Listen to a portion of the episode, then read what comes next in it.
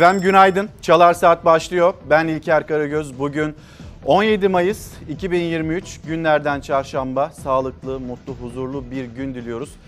Hepinize ve Türkiye'mize başlangıçta gündemi konuşacağız. Seçim gündemini elbette Ankara'da ittifaklar, onların çalışmaları, sonra ikinci tur hesapları, stratejileri hepsine dair haberlerimiz olacak. Ekonomiyle birlikte elbette bir kez daha bunun altını çizelim. Yalnız ilk haberimiz şehitlerimiz Şırnak'ta, Beslerdereler'de teröristlerle çıkan çatışmada 4 Mehmetçiğimiz, bir korucumuz şehit oldu.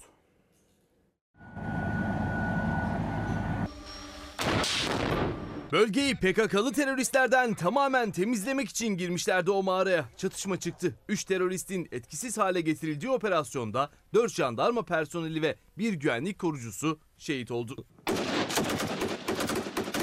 Şırnak Beslerdereler bölgesinde pazartesi günü başlatılan nokta operasyonunda 3 PKK'lı terörist etkisiz hale getirildi. Yaşanan sıcak temasla 4 jandarma personeli şehit oldu. Aynı operasyonda güvenlik korucusu Cevher Özgün de teröristlerin hain kurşunlarının hedefi oldu, şehit oldu.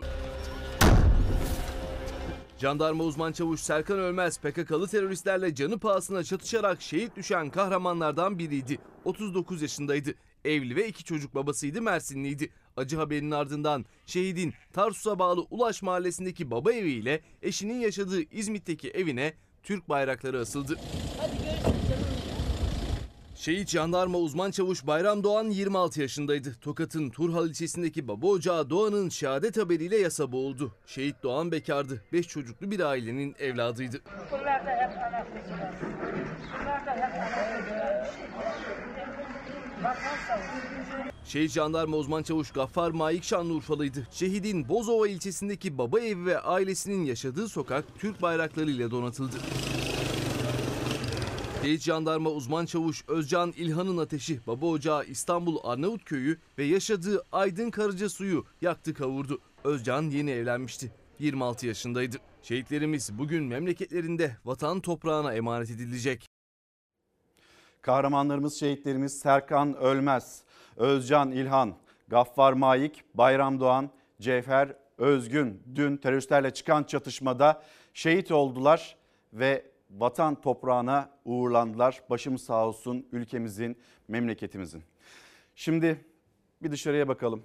Yeni gün nasıl başlıyor? Ülkemizde, memleketimizde, siyaset gündeminde ve elbette vatandaşların geçim gündeminde. İstanbul bu sabah yağmurlu. Belki sizin oralarda da benzer bir hava raporu vardır bizimle paylaşmak isterseniz.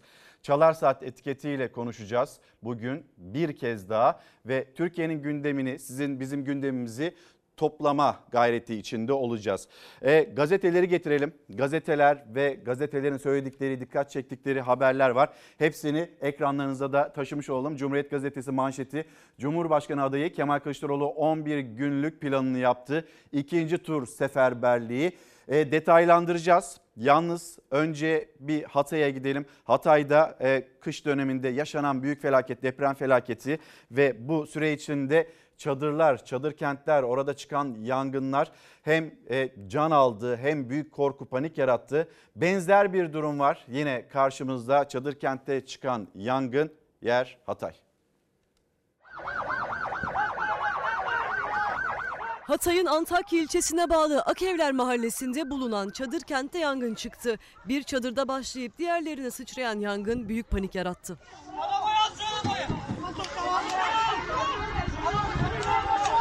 Deprem felaketi 100 günü devirdi. Hala çadır kentlerde sağlıksız koşullarda can güvenlikleri olmadan yaşıyor depremzedeler. Yine bir çadır kent, yine yangın paniği. Kahramanmaraş merkezi depremlerle çok büyük yıkıma uğrayan Antakya'da Akevler mahallesinde bulunan çadır kentten alevler yükseldi. Yangın diğer çadırları da sıçradı. Yanındaki bir otomobili ilerleyen alevler çadır kenti tehdit etmeye başlamıştı. İtfaiye ekipleri geldi.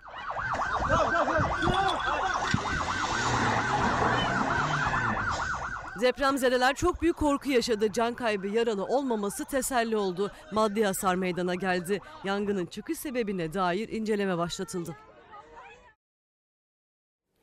Uzman çavuşlarımızın kadro isteği beklentisi var. Hemen e, sizlerden gelen mesajlar onlara da bakacağız ve gördüğüm ilk mesajlardan birisiydi uzman çavuşlarımızın kadro isteği beklentisi. Gelelim sandığa 11 gün kala Cumhuriyet Gazetesi ve detaylarını okuyalım. İkinci tur seferberliği ve Millet İttifakı, Millet İttifakı'nın Cumhurbaşkanı adayı Kemal Kılıçdaroğlu çalışmaları. Cumhurbaşkanı seçimlerinin ikinci turunda Erdoğan'la yarışacak Millet İttifakı adayı Kılıçdaroğlu stratejisini netleştirdi. Güne gençlere mesajınızı aldım diyerek başlayan Kılıçdaroğlu, Cumhurbaşkanı yardımcısı adayları İmamoğlu ve Yavaş'la birlikte başkentte kampanyasına son şeklini verdi. Eleştirilerin odağındaki CHP'nin bilişim teknolojilerinden sorumlu Genel Başkan Yardımcısı Onursal Adıgüzel görevinden istifa etti.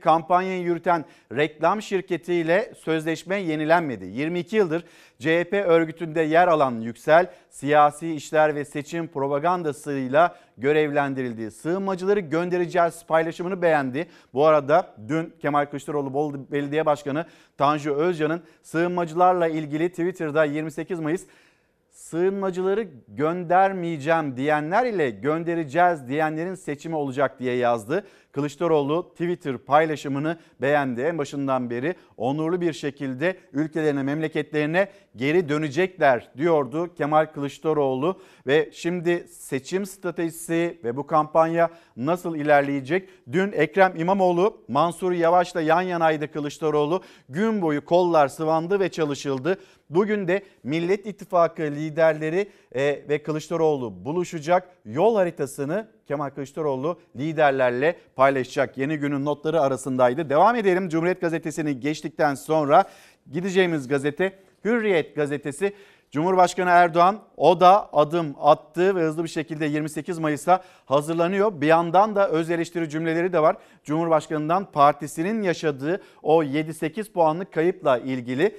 29 Mayıs'ta 29 Mayıs'ta farklı uyanacağız dedi. E, Cumhurbaşkanı Kanal D ve CNN Türk ortak yayınındaydı. Ve sandıktaki irade başımız gözümüz üstünedir. Maalesef 35 küsür oy oranı. Partimde bir düşüş, milletvekillerimizde az da olsa bir eksiklik söz konusu. İç muhasebemizi yapacağız ki zaten evvelsi gün akşam saatlerinde MYK'da, MKYK'da bu toplantıda yapıldı. Neden oy kaybı yaşandı? Bu oylar nereye gitti? Bir kısmı Milliyetçi Hareket Partisi'ne, bir kısmı da Yeniden Refah Partisi'ne gitti gibi görünüyor. Yasama ve yürütmenin uyumlu olması ülkenin kalkınmasına hizmet eder. 29 Mayıs'a çok farklı uyanacağız diye düşünüyorum çok oy alacağımıza inanıyorum. Birinci turdaki yol haritasını aynen uygulayacağız diyemem. Hemşeri dernekleriyle iç içe olacağız, esnafla buluşacağız dedi ve stratejisini bu şekilde ortaya koydu. Hürriyet gazetesinden seçtiğimiz başka haberler de var ama biz yine deprem bölgesinde kalalım.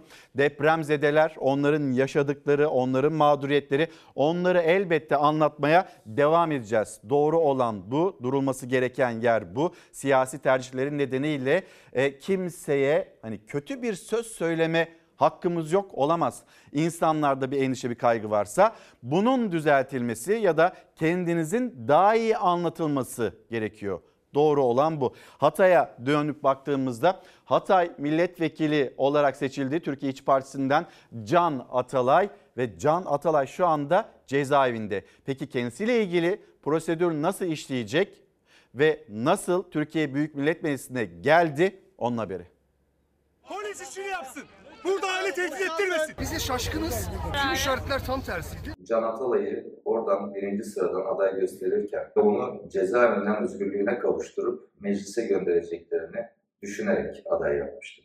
Türkiye İşçi Partisi'nden Barış Atay kendi sırasından feragat etti. Soma ve Çorlu davalarında mağdurların avukatı Can Atalay ilk sıradan Hatay vekili seçildi. Bir yıldır Marmara cezaevindeydi. Meclise girmesine sayılı gün kaldı. Çalışmaya çoktan başladım. Önergeler hazır mesajını paylaştı. Çoktan başladım çalışmaya. Önergeler, tasarılar. İnadımızla geliyoruz. Hatay'ın hesabını sormaya, yeniden kurmaya. Anayasanın hükmü gereğince 83. maddesi e, milletvekilleri tutulamaz, tutuklanamaz, yargılanamaz. Can Atalay milletvekili seçildiğine göre anayasanın bu hükmü devreye girecek. Bu iş burada bitmez.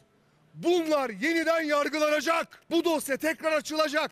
Soma maden faciası, Çorlu tren faciası. Hepsinde mağdurların gönüllü avukatıydı Can Atalay. Gezi davasında tutuklanıp cezaevine gönderildi. O cezaevinden çıksın diye Türkiye İşçi Partisi ilk sıradan aday gösterdi. Hatay'dan vekil seçildi Can Atalay. Türkiye İşçi Partisi'nin Türkiye'de belki de en güçlü olduğu yer Hatay.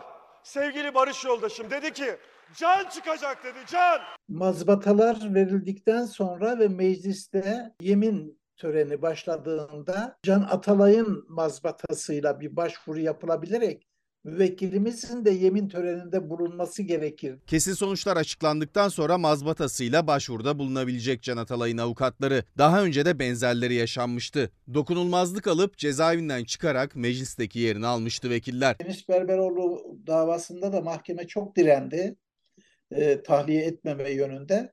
Ama o da orada da Anayasa Mahkemesi devreye girdi ve Mustafa Balbay kararını örne, örnek göstererek kendi kararlarını onun da tahliyesine karar verdi. Hukukçu Celal Ülgen'e göre konunun Anayasa Mahkemesi'ne gitmesine gerek kalmayabilir. Mustafa Balbay dosyası emsal olabilir. Geçmişte Mustafa Balbay kararıyla Anayasa Mahkemesi iki yönde ihlal kararı vermişti. Seçilme hakkı ihlalidir demişti. Diğeri de e, makul süreyi aşan tutukluluktan bahsederek vermişti. Şimdi hemen hemen birebir neredeyse örtüşüyor e, Can Atalay'la Mustafa Balbay'ın durumu.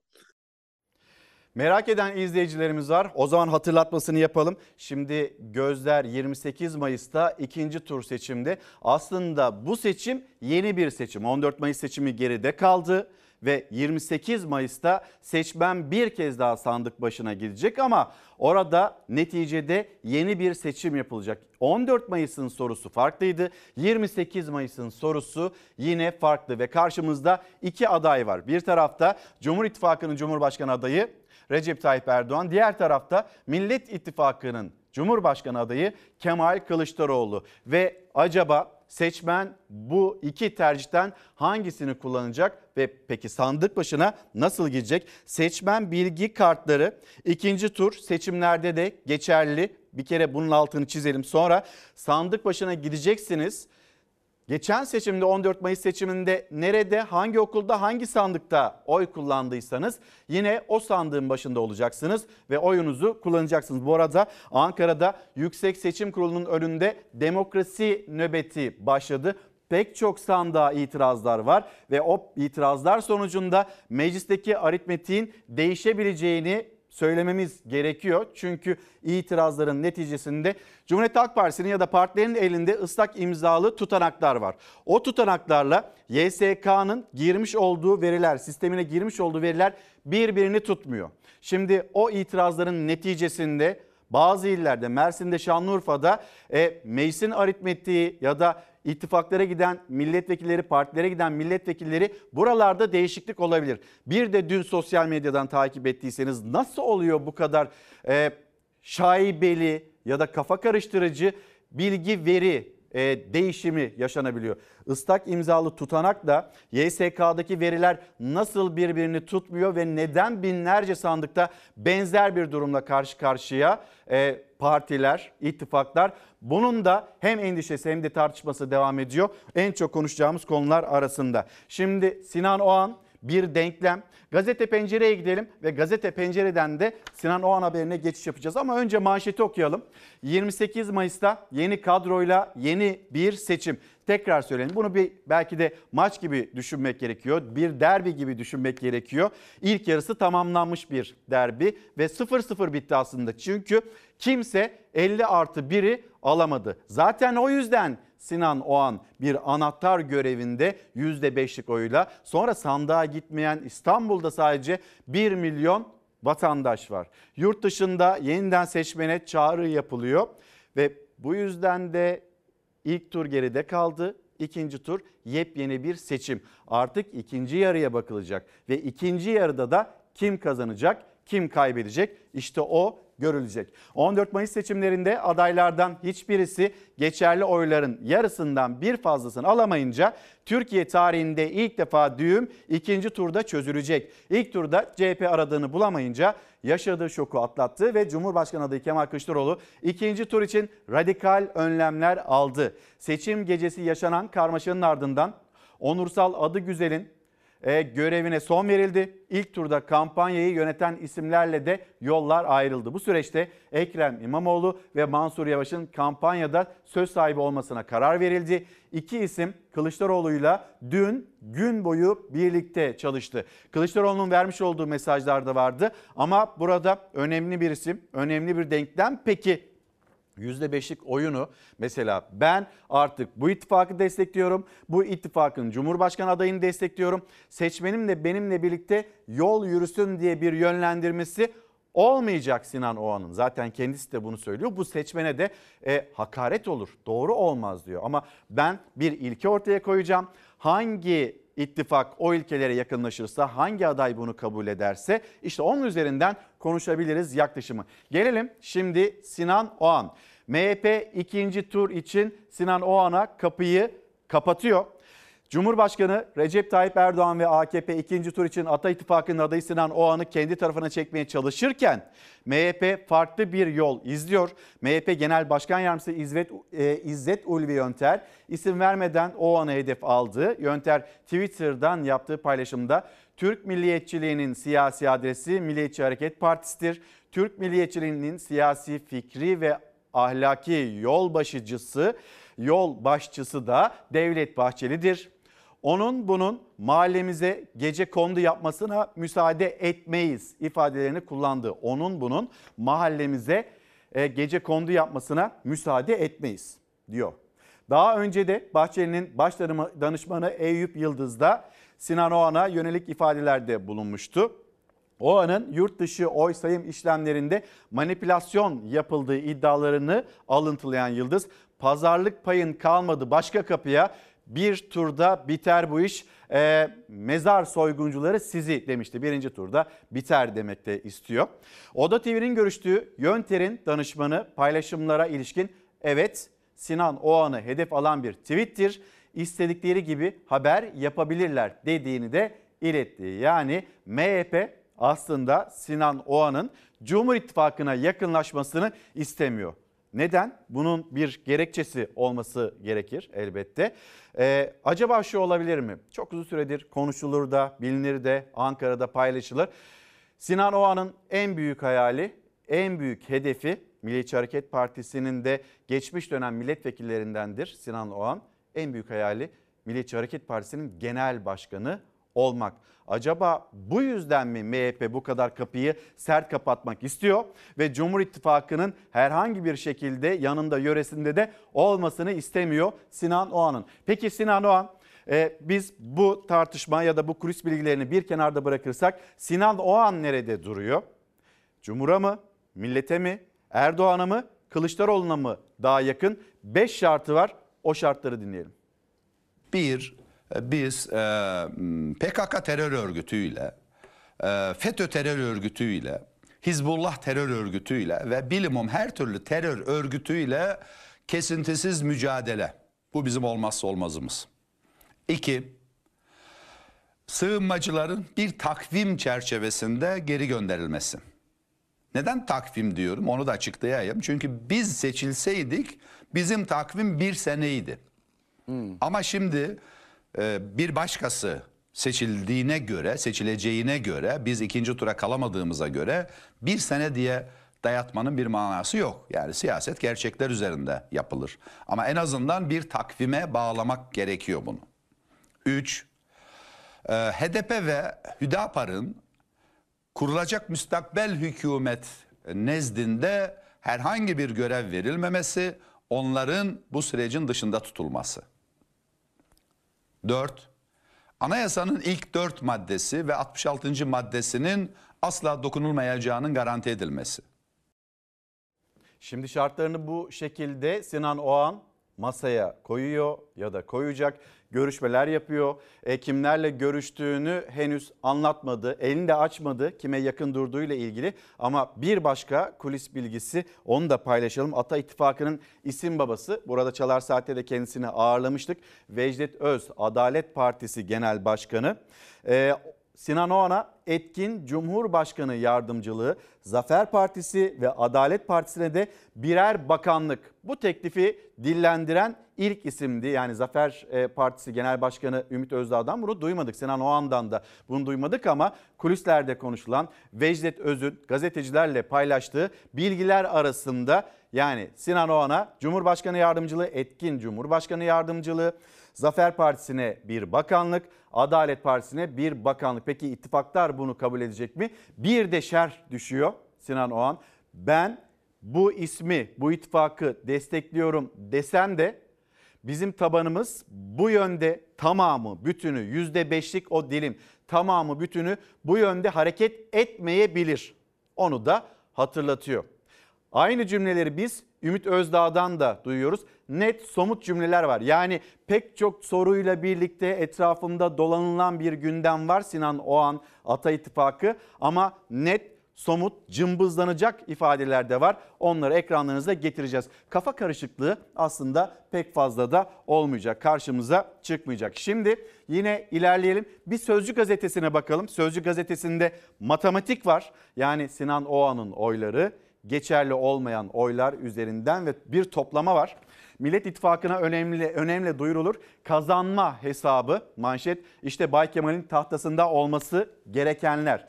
1 %5.17 alan Sinan Oğan'dan gelebilecek oy sayısı 2 milyon 829 bin 634.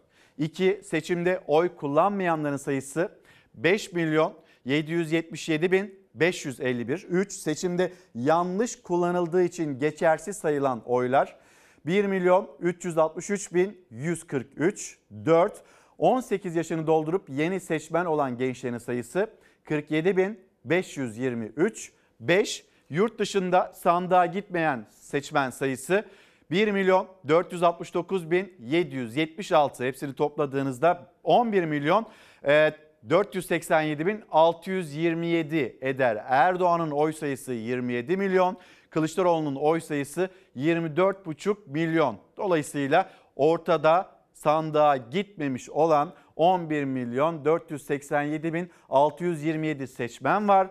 Bu yarış bitmedi. Bu seçmenler ikna edilirse açık farkı yine yakalayabilir Kemal Kılıçdaroğlu. E, mesajı bu Sözcü gazetesinin. Peki Dün akşam e, Cumhurbaşkanı Erdoğan e, ekranlardaydı. CNN ve Kanal D ekranlarında vermiş olduğu mesajlar var. Hemen o mesajlara dönelim. Yalnız dünün en dikkat çeken bilgisi de şu. Cengiz Çandar mı açacak yoksa MHP lideri Devlet Bahçeli mi Türkiye Büyük Millet Meclisi'ni açacak diye bir tartışma vardı.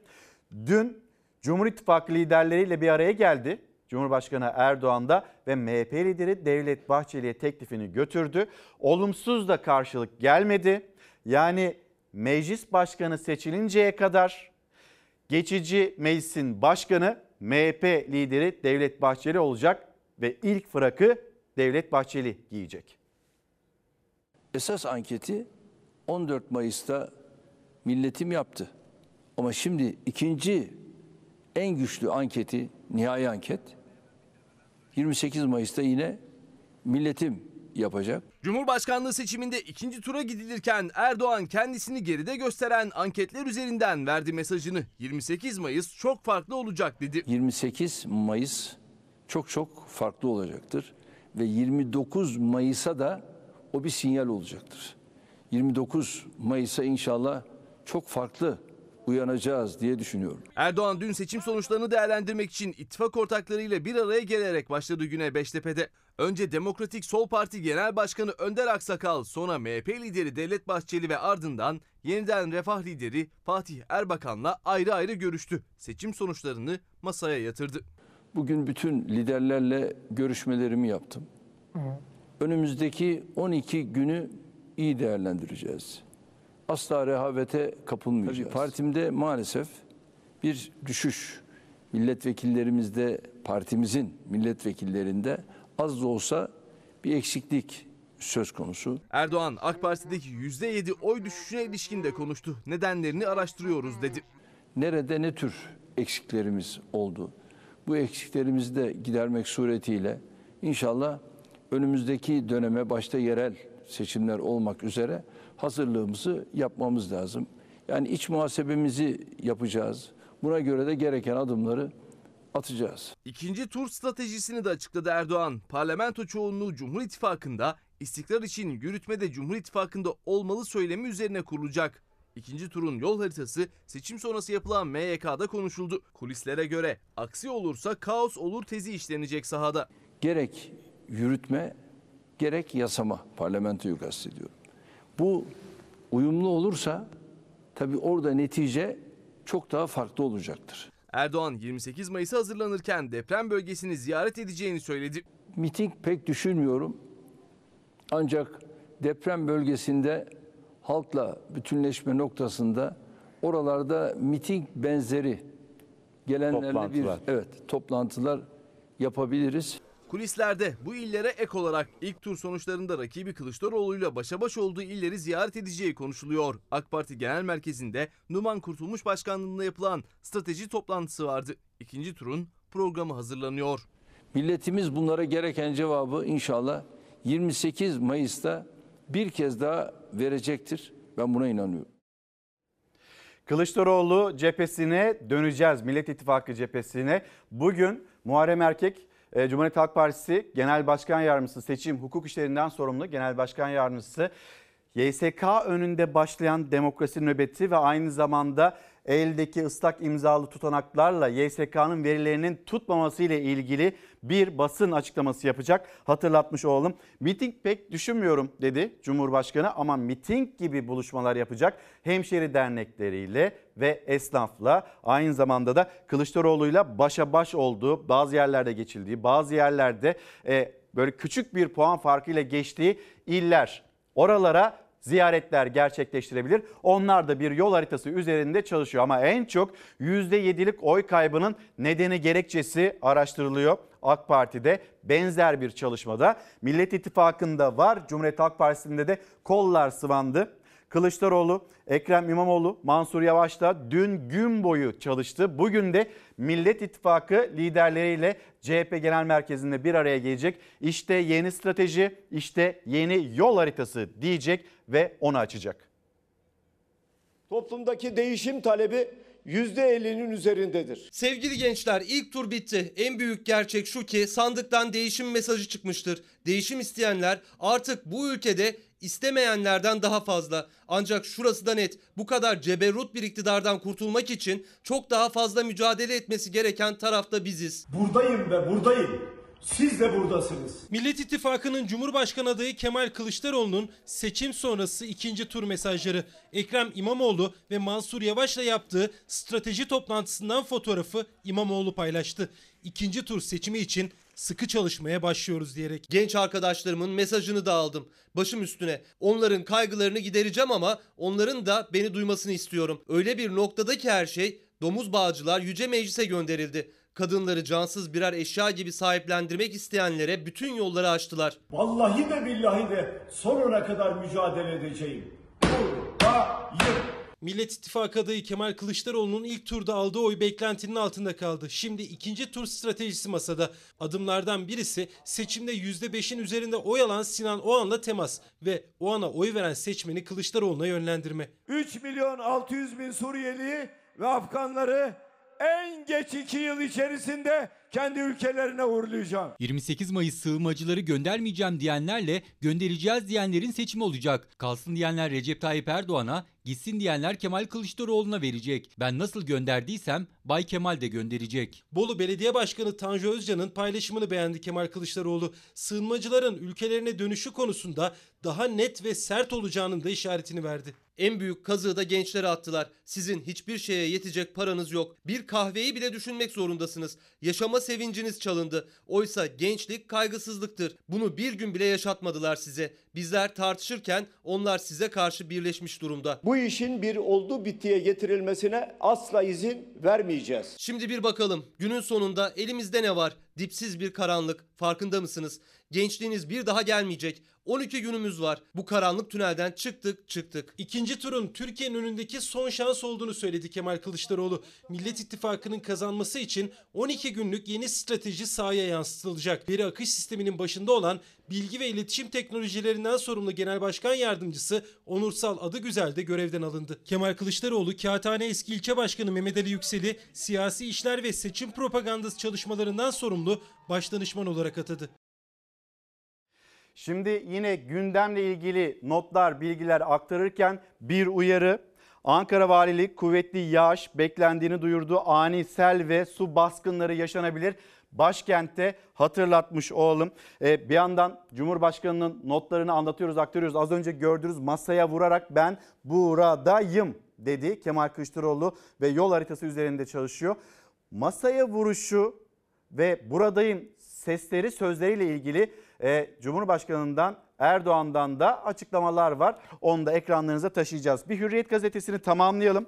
Dün çokça konuştuk. Kılıçdaroğlu'nun e, yüksek oy aldığı ülkeler oralarda e, oy verme işlemi iki gün ile sınırlandırılmıştı. Cumhuriyet Halk Partisi Muharrem Erkek itiraz dilekçesini YSK'ya verdi ve neticede yurt dışında ikinci tur 5 gün oldu. YSK ikinci turda yurt dışında oy verme günü ve saatlerini belirledi. Oylama 20-24 Mayıs arasında yapılacak 5 gün. Oy verme saatinin bitimi 23'ten 22'ye çekildi. Gümrüklerde 28 Mayıs günü saat 17'ye kadar oy kullanılabilecek. Yurt dışında 3.4 milyon seçmen bulunuyor. Farkındaysanız bir kez daha altını çizelim.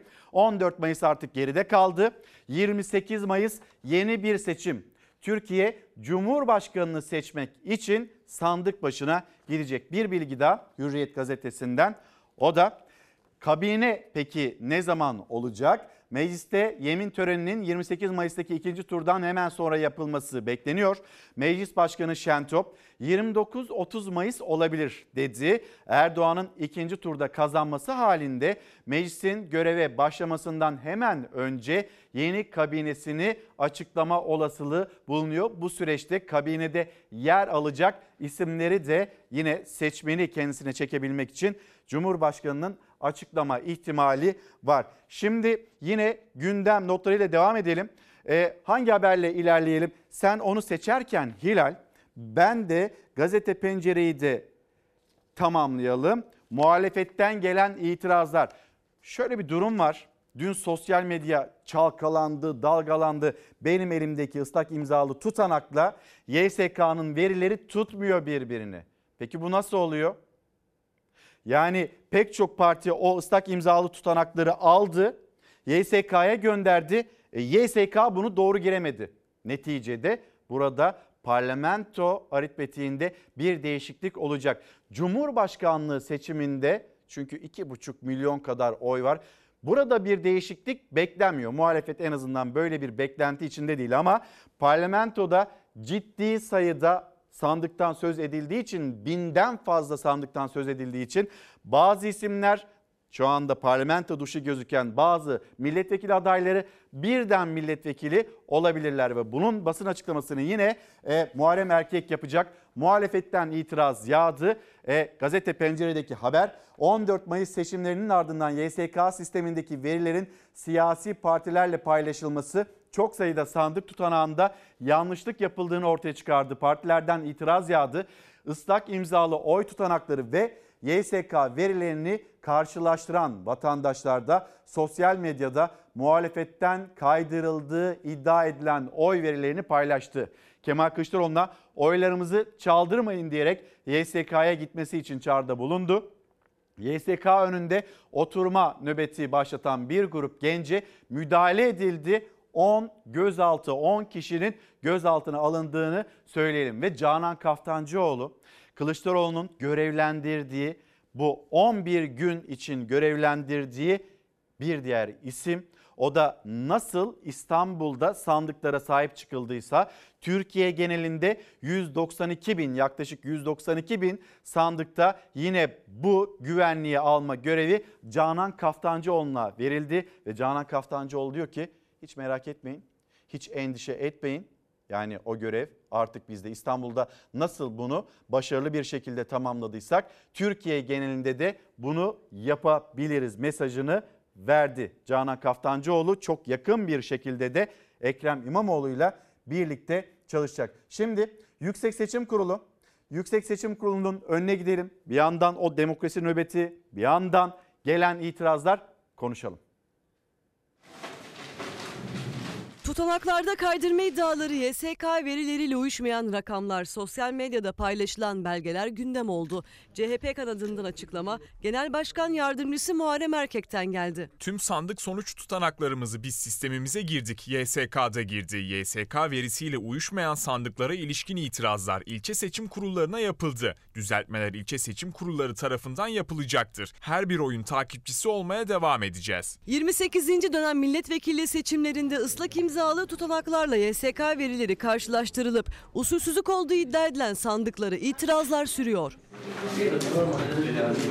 İtirazlar tip ve HDP'nin oylarda kaydırma gerekçesiyle devam etti. Parti temsilcileri veriler tek tek incelenecek derken sosyal medya Cumhurbaşkanlığı seçimlerinde de oy kaydırma ya da sayılmayan oy endişesiyle tepkilerle doldu taştı. YSK ile ilgili ortaya saçılan iddialar çok vahim. Bu iddialar maddi hata denilerek geçiştirilemez. Gerekirse tüm ıslak imzalı tutanaklar tek tek yeniden sisteme girilmeli. Her bir oy kutsaldır. Hiç kimse bir tek oyu ziyan edemez. Millet İttifakı liderlerinden konuyla ilgili açıklama gelmezken sessizliği Davutoğlu bozdu. Ardından Saadet Partisi Genel Başkanı Temel Karamoğluoğlu da bir paylaşımda bulundu. Gerçeklerin bir gün ortaya çıkma gibi kötü bir huyu vardır. Sandık sonuçları hatalı girildiği iddiaları üzerine bir grup YSK binasının önüne gelerek protesto düzenledi. Gözaltına alınıp serbest bırakıldılar. Olayların ardından Cumhurbaşkanlığı İletişim Başkanlığı yaptığı açıklamada iddialara provokasyon dedi. Muhalefet gerekli itirazların yapıldığının altını çiziyor. Buradaki tutarsızlık büyük tepki çekti ve düzeltilmesiyle ilgili de itirazlar var. E, Millet İttifakı çok yakın bir şekilde o itirazların sonuçlanışını da e, takip ediyor. Bugün Aşık Mahsuni Şerif'in ölüm yıl dönümü aynı zamanda 19 Mayıs'a artık 2 gün kaldı. Biz de diyelim ki Edip Akbayram'ın yorumuyla söz ve müzik Aşık Mahsuni Şerif. Sarı saçlım, mavi gözlüm.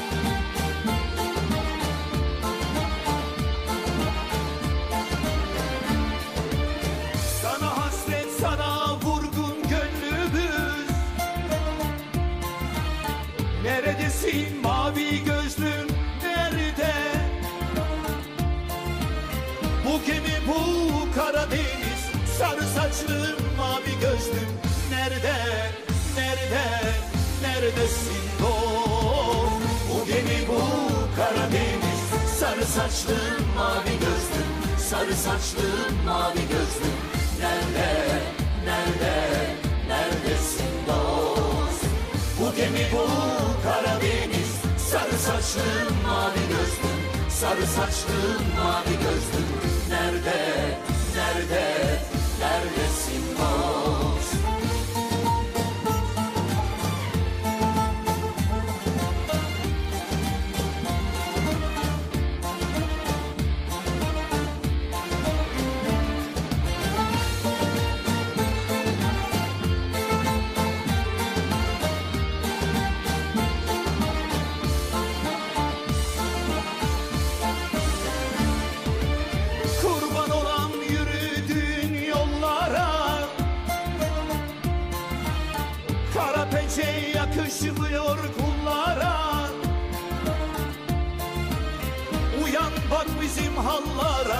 Sarı saçlım mavi gözlüm Nerede, nerede, neredesin dost Uyan bak bizim hallara Sarı saçlım mavi gözlüm Sarı saçlım mavi gözlüm Nerede, nerede, neredesin dost Uyan bak bizim Bir kez daha günaydın. Devam ediyoruz. Hızlı bir şekilde Karar Gazetesi gelsin hemen ekranlarınıza. Yerel basın yerel basından haberler onları anlatacağız, aktaracağız. Dünya Türkiye'deki 14 Mayıs seçimini nasıl değerlendirdi, nasıl yorumladı onu da yine dış basından takip edeceğiz. Karar Gazetesi'nin manşeti mesajı aldım, kaygıları gidereceğim. Kılıçdaroğlu değişim isteyenler daha fazla vurgusuyla seçmenlere seslendi. Bütün kaygıları gidereceğim, daha fazla mücadele edeceğiz. Manşeti bu. Aynı zamanda Cumhuriyet Halk Partisi'nde ikinci tur kampanyasına yeni bir kadro e, ve bir önceki kampanyayı yürüten isimler hem Genel Başkan Yardımcılığı görevinden ayrıldı. Onursal adı güzel onlardan birisi. Hem de bu kampanya strateji yol haritası değişiklik olacak. Daha fazla mücadeleyle karanlık tünelden çıkacağız. İkinci turun stratejisini oluşturan Kılıçdaroğlu sosyal medyadan da seçim sonuçlarına ilişkin değerlendirmelerde bulundu. Sandıktan değişim mesajı çıktığının altını çizen Cumhuriyet Halk Partisi'nin lideri değişim isteyenler artık bu ülkede istemeyenlerden daha fazla ancak ceberrut iktidardan kurtulmak için daha fazla mücadele etmesi gereken taraf biziz dedi. Gençlere mesajınızı aldım. Bütün kaygıları gidereceğim. Bu karanlık tünelden çıkacağız sözleriyle de seslendi. Sandığın anahtarı 4 milyon küskünde. Hemen bu haberi de okuyalım. Kritik seçimin ikinci turu öncesi Erdoğan ile Kılıçdaroğlu arasında yaklaşık 2 milyon oy farkı var. 28 Mayıs'ın düğümünü 1 milyon geçersiz oy ile İnce ve Oğan'ın 3 milyon seçmeni çözecek. Cumhurbaşkanlığı yarışı için ikinci kez kurulacak sandıklar öncesi oluşan fark yaklaşık 4 milyon seçmeni anahtar konumuna getirdi ve Sözcü gazetesinin de bir matematiği var. Altı alta topladığında 11 milyon seçmen var. Sandığa gitmeyenleri de e, denkleme katıyor Sözcü gazetesi. Bu ikinci turun yine sürpriz bir şekilde sonuçlanabileceğine dair bir haberdi aslında. Sözcü gazetesinde kazanma hesabı manşetiyle görüyorsunuz. Sinan Oğan'dan gelebilecek oy sayısı, seçimde oy kullanmayanların sayısı, seçimde yanlış kullanıldığı için geçer sayılan oylar ki bu oylar hiçbir zaman 1 milyonun altına düşmüyor. 2018 seçimlerine bakın yine 1 milyon 300 bin 400 bin e, oranlarında seviyesinde e, geçersiz sayılan oylar var. 18 yaşını dolduran ve yeni seçmen olanlar yurt dışında sandığa gitmeyen seçmen sayısı sandığa katılımın %100 olma ihtimali elbette hiçbir zaman yok. Tekrar hatırlatalım. %93.3 ile 1987 yılında sandığa katılım oranı rekor kırmıştı. Benzer bir durum olur mu? Kim seçmenini daha fazla yoğunlukla sandığa götürebilirse 28 Mayıs'ta işte o zaman seçimin sonucu ve bu denklem değişebilir. İki adaylı yarışta 11 milyon, 11,5 milyon da diyebiliriz. Bir oy toplaması var Sözcü gazetesinin. Şimdi hemen yine e, Millet İttifakı'nın seçim stratejisi 28 Mayıs'ın yol haritası ve çalışmaları buradan devam edelim. Demokrasi günüydü. Ee, o günü geride bıraktık. Şimdi önümüzde 28 Mayıs var. Detayları konuşuyoruz. Ankara'da konuşmaya devam edeceğiz. Bir kez daha hızı düşürmeden seçim çalışmalarına başladı Cumhurbaşkanı Yardımcılığına aday Ekrem İmamoğlu. Bu açıklamanın ardından da mesai Ankara'da CHP Genel Merkezi'nde devam ettirdi. İmamoğlu ve Mansur Yavaş kapalı kapılar ardında Kılıçdaroğlu ile oturdukları masada yol haritasını önlerini açtılar. Sayın Kemal Kılıçdaroğlu ve Sayın Mansur Yavaş ile bugün Ankara'da çalışmalarımıza devam ettik. 28 Mayıs'ta yapılacak olan Cumhurbaşkanlığı ikinci tur seçimi için sıkı bir çalışma yapmaya başlıyoruz. Simülasyon da yapıyoruz. Biz e, şerbetliyiz bu sürece ama moralinizi bozmayın. 14 Mayıs akşamı sandıklar açılır açılmaz an be an gelişmeleri aktaran iki isim. Ekrem İmamoğlu ve Mansur Yavaş'ın mesaisi daha da yoğunlaştı. İmamoğlu 15 Mayıs sabahı İstanbul'a döndü. Ayağının tozuyla İstanbul Büyükşehir Belediyesi Yönetim Kurulu ile bir araya geldi. İstanbul için çalışmaya devam dedi. Sonrasında ise ekibiyle İstanbul Seçim Koordinasyon Merkezi'nde buluştu. 28 Mayıs mesaisini başlattı. İlk toplantımızı 28 Mayıs için yaptık. Burası İstanbul Seçim Koordinasyon merkezimiz, Cumhurbaşkanı adayımız adına. Yeni günde ise Ankara'nın yolunu tuttu İmamoğlu. CHP Genel Merkezi'nde hareketlilik kameralardan uzakta sürdü. Ben e, çok ümitliyim, açık açık söylüyorum onu. Bizi izlemeye devam edin. Bizi kim izlesin biliyor musunuz? Bütün milletimiz izlesin. Sayın Erdoğan'a oy verenler de bizi izlesin. Ekrem Başkanım solumda, Mansur Başkanım da sağımda. Kılıçdaroğlu bir kez daha Yavaş ve İmamoğlu ile seçim stratejisini gözden geçiriyor. İkinci turda oy vermeyenlerin de oyuna talip olmak için 2019 yerel seçimlerinde Ankara ve İstanbul'da başarıya imza atan iki başkanla çalışmalarını sürdürüyor. Ankara'dayız. Mansur Başkanımla birlikteyiz. Sizi konuşuyoruz sevgili gençler. Her zaman her mitingde söylediğiniz gibi her şey çok çok güzel olacak inşallah. Allah'ın izniyle başkanım. Ankara'dayız ve sizi konuşuyoruz diyor. Ee, Ekrem İmamoğlu ve Kemal Kılıçdaroğlu yiğitlerim dediği iki isimle o toplantıları gerçekleştirdi. Sonra Millet İttifakı'nın liderleriyle de bugün bir araya gelecek. Bir akşam gazetesi bir de sabah gazetesine bakalım mı? Çünkü akşam gazetesinde bir haber var ya da daha çok buna yorumda denilebilir. Fakat sabah gazetesinin manşeti daha farklı. Şimdi akşam gazetesinin manşeti başarımız zaferle taşlansın.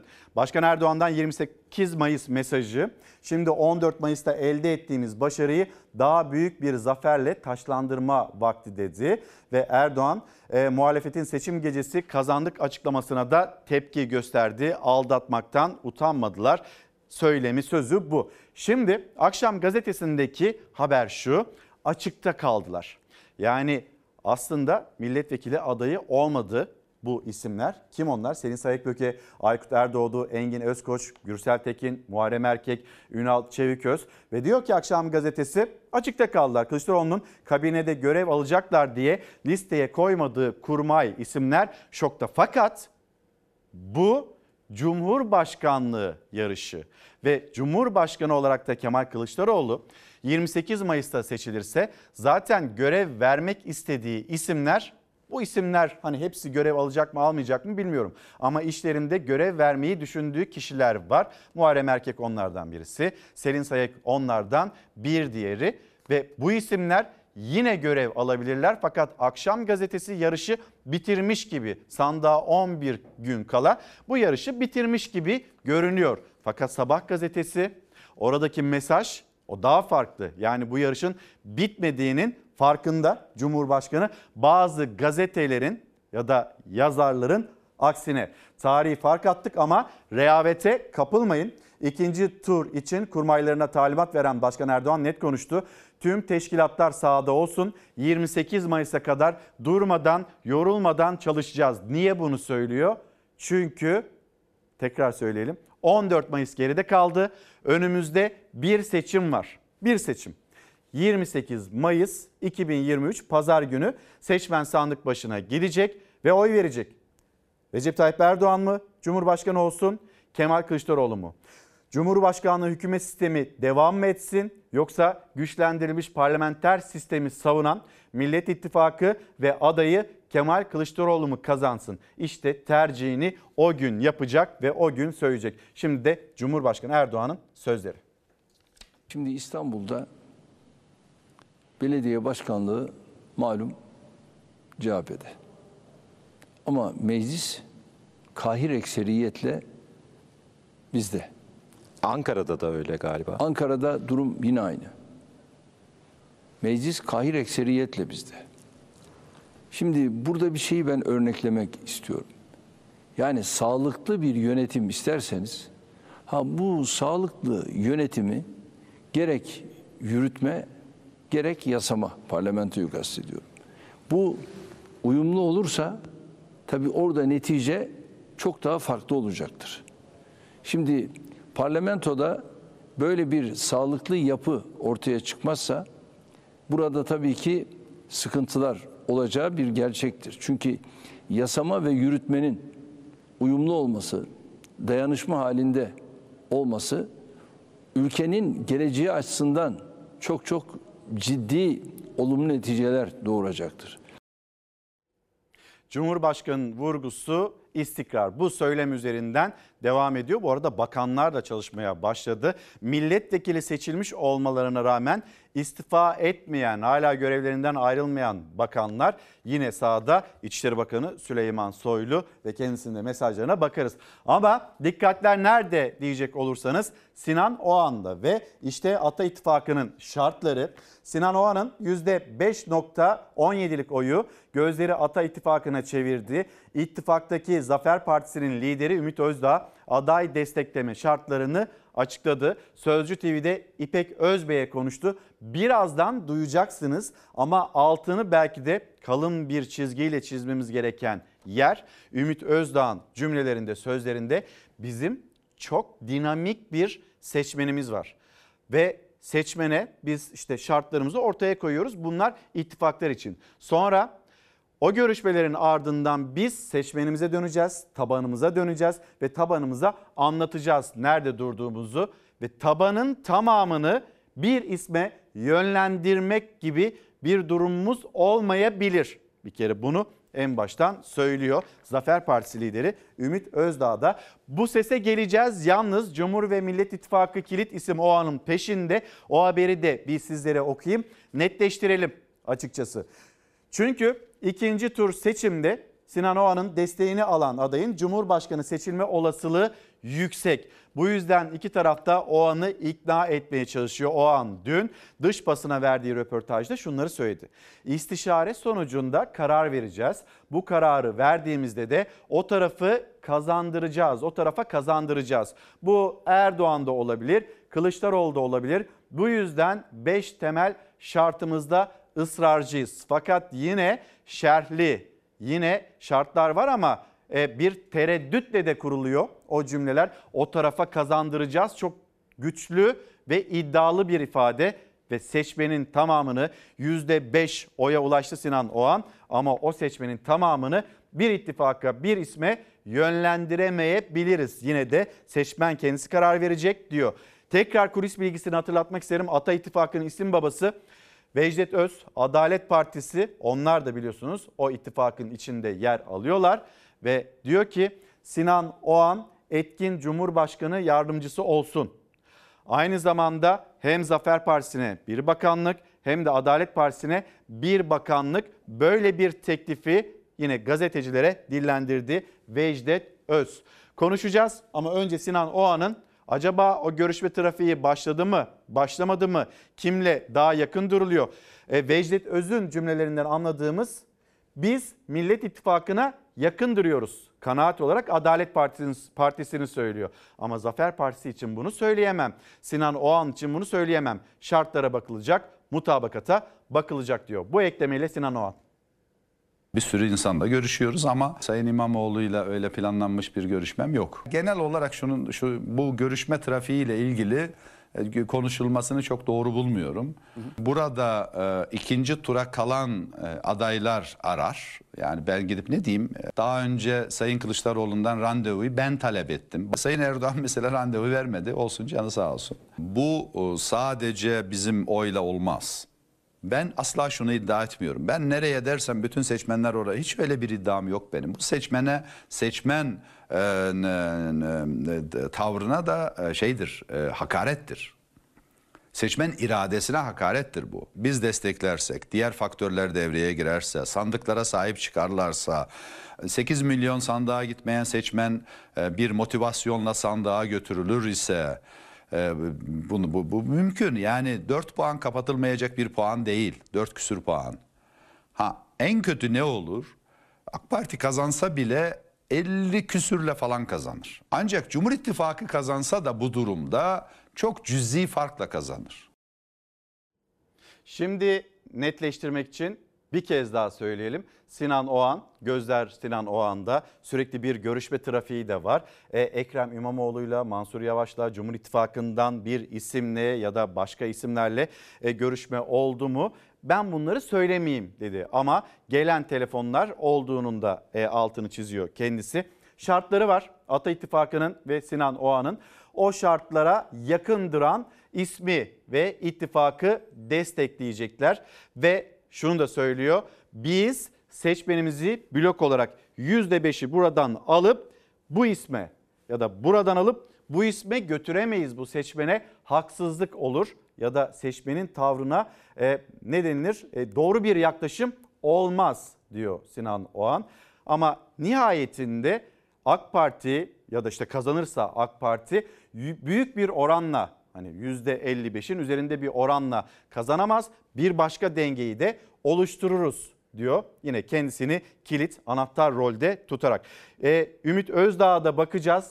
Yalnız MHP lideri Devlet Bahçeli ya da MHP bu meselede nerede duruyor? Sinan Oğan'ı Milliyetçi Hareket Partisi Cumhur İttifakı'nda yakın görmek, Sinan Oğan'ın desteğinin de verilmesini e, istemiyor. Sinan Oğan'ın desteğini Milliyetçi Hareket Partisi istemiyor. Bunu MHP lideri kendi ağzından dillendirmedi ama kendisine en yakın isimler onlar sosyal medya paylaşımlarıyla bunu gösterdi. Gelelim Türkiye Büyük Millet Meclisi işte açılacak ve meclis başkanı seçilinceye kadar ve meclisin geçici başkanı kim olacak? İlk fırakı kim giyecek? Erdoğan açıkladı. Hafıza kayıtlarında olanlar bende kalsın ki. Bu arada biliyorsun buraya göreve geçici olarak bir meclis başkanı gelecek. En yaşlı, yaşlı. üye sıfatıyla. Evet, en o yaşlı Sayın üye Bahçeli sıfatıyla- galiba değil mi? He? Yanılmıyorum. Sayın Bahçeli diye. Şu anda evet. Ve Devlet Bey'le inşallah bu süreci geçirmiş olacağız. Ondan sonra da inşallah tabii Bugün bu konuyu konuşma fırsatınız oldu mu Devlet Bey'le meclis baş, başkanlığı meselesi? yani müsaadesiyle oldu. Ha, Görüştük kendisiyle. E, zaten hak onun. tabii. Hak da onun olduğuna göre inşallah hayırlısıyla bu adımı atmış oluruz ve e, Devlet Bey'in o adeta devlet anlayışı içerisindeki suhuletiyle, sükunetiyle bu süreci atlatır ve meclis başkanlığı seçimlerini de rahatlıkla inşallah geçirmiş oluruz. Bir gün gazetesini tamamladıktan sonra da Zafer Partisi Genel Başkanı Ümit Özdağ diyelim. Çalmak onlarda gelenek oldu. AK Parti sandıkta hile, usulsüzlük ve şaibe demek. Yüksek Seçim Kurulu sonuçlarıyla ıslak imzalı tutanaklar çelişiyor. Yapılan her itiraz Erdoğan'ın ve Cumhur İttifakı'nın oyunu düşürdü. Ortaya çıkan sonuçlara göre en az 4 vekil el değiştirecek. Kılıçdaroğlu'na verilen oyların farklı adaylara işlendiği tespit edildi. Şimdi sene olmuş 2023 ve pek çok e, şey de söylendi. Seçim güvenliği, sandık güvenliği ile ilgili elinizde ıslak imzalı tutanak var mı? Ve bu ıslak imzalı tutana 192 bin sandıktan söz ediyoruz. Bu sandıkların başına kendi partinizden bir görevli koydunuz mu, koymadınız mı? Ve o görevli hızlı bir şekilde sizin sisteminize takip ettiği sandığın ıslak imzalı tutanağının görselini gönderdi mi? E, partilerde bunun karşılaştırması yapıldı mı Yüksek Seçim Kurulu'yla? İzlenecek yol bu. Başka bir yol, yöntem yok. Bir de o sandığın başına koyduğunuz kişinin her parti için söylüyorum o müşahit sizin partinizden mi değil mi? Ondan da emin olmanız gerekiyor. Bunu da hatırlatalım. Seçim sonuçlarının dijital ortamda açılmasıyla çok sayıda usulsüzlük iddiası gündeme taşındı. İzmir, Urfa, Mardin, Batman, Diyarbakır, Ankara gibi birçok kentte itirazlar var. Yeşil Sol Parti yetkilileri e, partilerine verilen oyların sütun kaydırılarak MHP'ye kaydedildiğini ve bunun ıslak imzalı tutanaklarla ispatlandığını açıkladı. Muhalefet partileri tarafından itiraz edilen sandıkların toplamının ülke genelinde 10 bine yaklaştığı bildirildi. Ortalama 400 oy desek 40 bin oydan aslında bahsediyoruz. Bazı illerde 1000 oyla 1500 oyla e, seçimi kazanamayan isimler var. O isimlerden birisi Türkiye İşçi Partisi milletvekili adayı İrfan Değirmenci. 1000-1500 oy nedeniyle İrfan Değirmenci şu anda meclis dışında kalmış gibi görünüyor. Ama bu itirazların neticesinde belki İzmir'de İrfan Değirmenci için belki Mersin'de ve işte Şanlıurfa'da bahsi geçen illerde milletvekili sayıları değişebilir. Bunun altını çizelim. 19 Mayıs'ta Yüksek Seçim Kurulu kesin sonuçları da ilan edecek. Bir gün gazetesinden seçtiğimiz bir başka haber. Güven oyu alamadı. Pes etmek yok. O da e, Kılıçdaroğlu'nun mesajlarıydı. İkinci tura 11 gün kaldı. Saray rejimi devletin tüm imkanlarını kullanarak girdiği 14 Mayıs seçimini ilk turda kazanamadı. Şimdi doğru buradaki yaklaşım elbette devletin tüm imkanlarıyla bakanlar ve bakanlıklar da seferber edilerek bir yarışa girildi ve bu yarış Cumhur İttifakı için Erdoğan için ikinci tura taşındı. Birinci turda bitmedi. 49,5'luk oy Cumhurbaşkanı Erdoğan'ın aldığı oy oranı. Peki Kemal Kılıçdaroğlu karşısında devlet imkanlarıyla yarışan bir ittifak vardı. %44,5 böyle bir oy oranına sahip oldu. 28 Mayıs yeni bir seçim olacak ve kim sandığa seçmeni götürürse, kim seçmeni ikna ederse karalamadan, haksızlık etmeden bir yandan işte onun için denklem bayağı değişebilir. Bir gün gazetesinden sonra şimdi gelelim Ümit Özdağ, Ümit Özdağ'ın e, ikinci turla ilgili kilit ittifak oluşlarıyla ilgili hangi sözleri söyledi? Nedir bizim ilkelerimiz? Ee, Sinan Bey de e, bunları ifade etti. Anayasanın değiştirilememesi, teklif dahi edilemeyecek ilk dört maddesinin muhafazasını şart koşuyoruz. 66. maddeyle hiç oynanmaması gerektiğini şart koşuyoruz. 66. madde Türk milleti tanımı. Ee, çünkü hem ilk dört maddede hem 66. maddede Millet ve Cumhur İttifaklarından değişik zamanlarda yapılan açıklamalar ve bu ittifaklara mensup partiler tarafından yapılan açıklamalar değiştirileceği doğrultusunda olduğu için e, biz e, buna muhalefet ediyoruz ve buna izin vermeyeceğimizi söylüyoruz ve terör e, örgütleriyle e, mücadeleden vazgeçilmemesi, güçlendirilmesi gerektiğini yine e, ortaya koyuyoruz. Keza e, tarikat ve cemaatlerin devlet içerisinde e, bugün kazanmış oldukları etkinlik e, bizi çok rahatsız ediyor. Liyakatin terk edilmiş olması bunu bir şart olarak koyuyoruz ve sığınmacıların vatanlarına dönmesini sürecinin yönetilmesi gerektiğini şart olarak koyuyoruz. E, Bunun bir araya üzerinden girebilir miyim? Bir hem araya- Millet İttifakı hem Cumhur İttifakı ile görüş görüşme yapılabilir.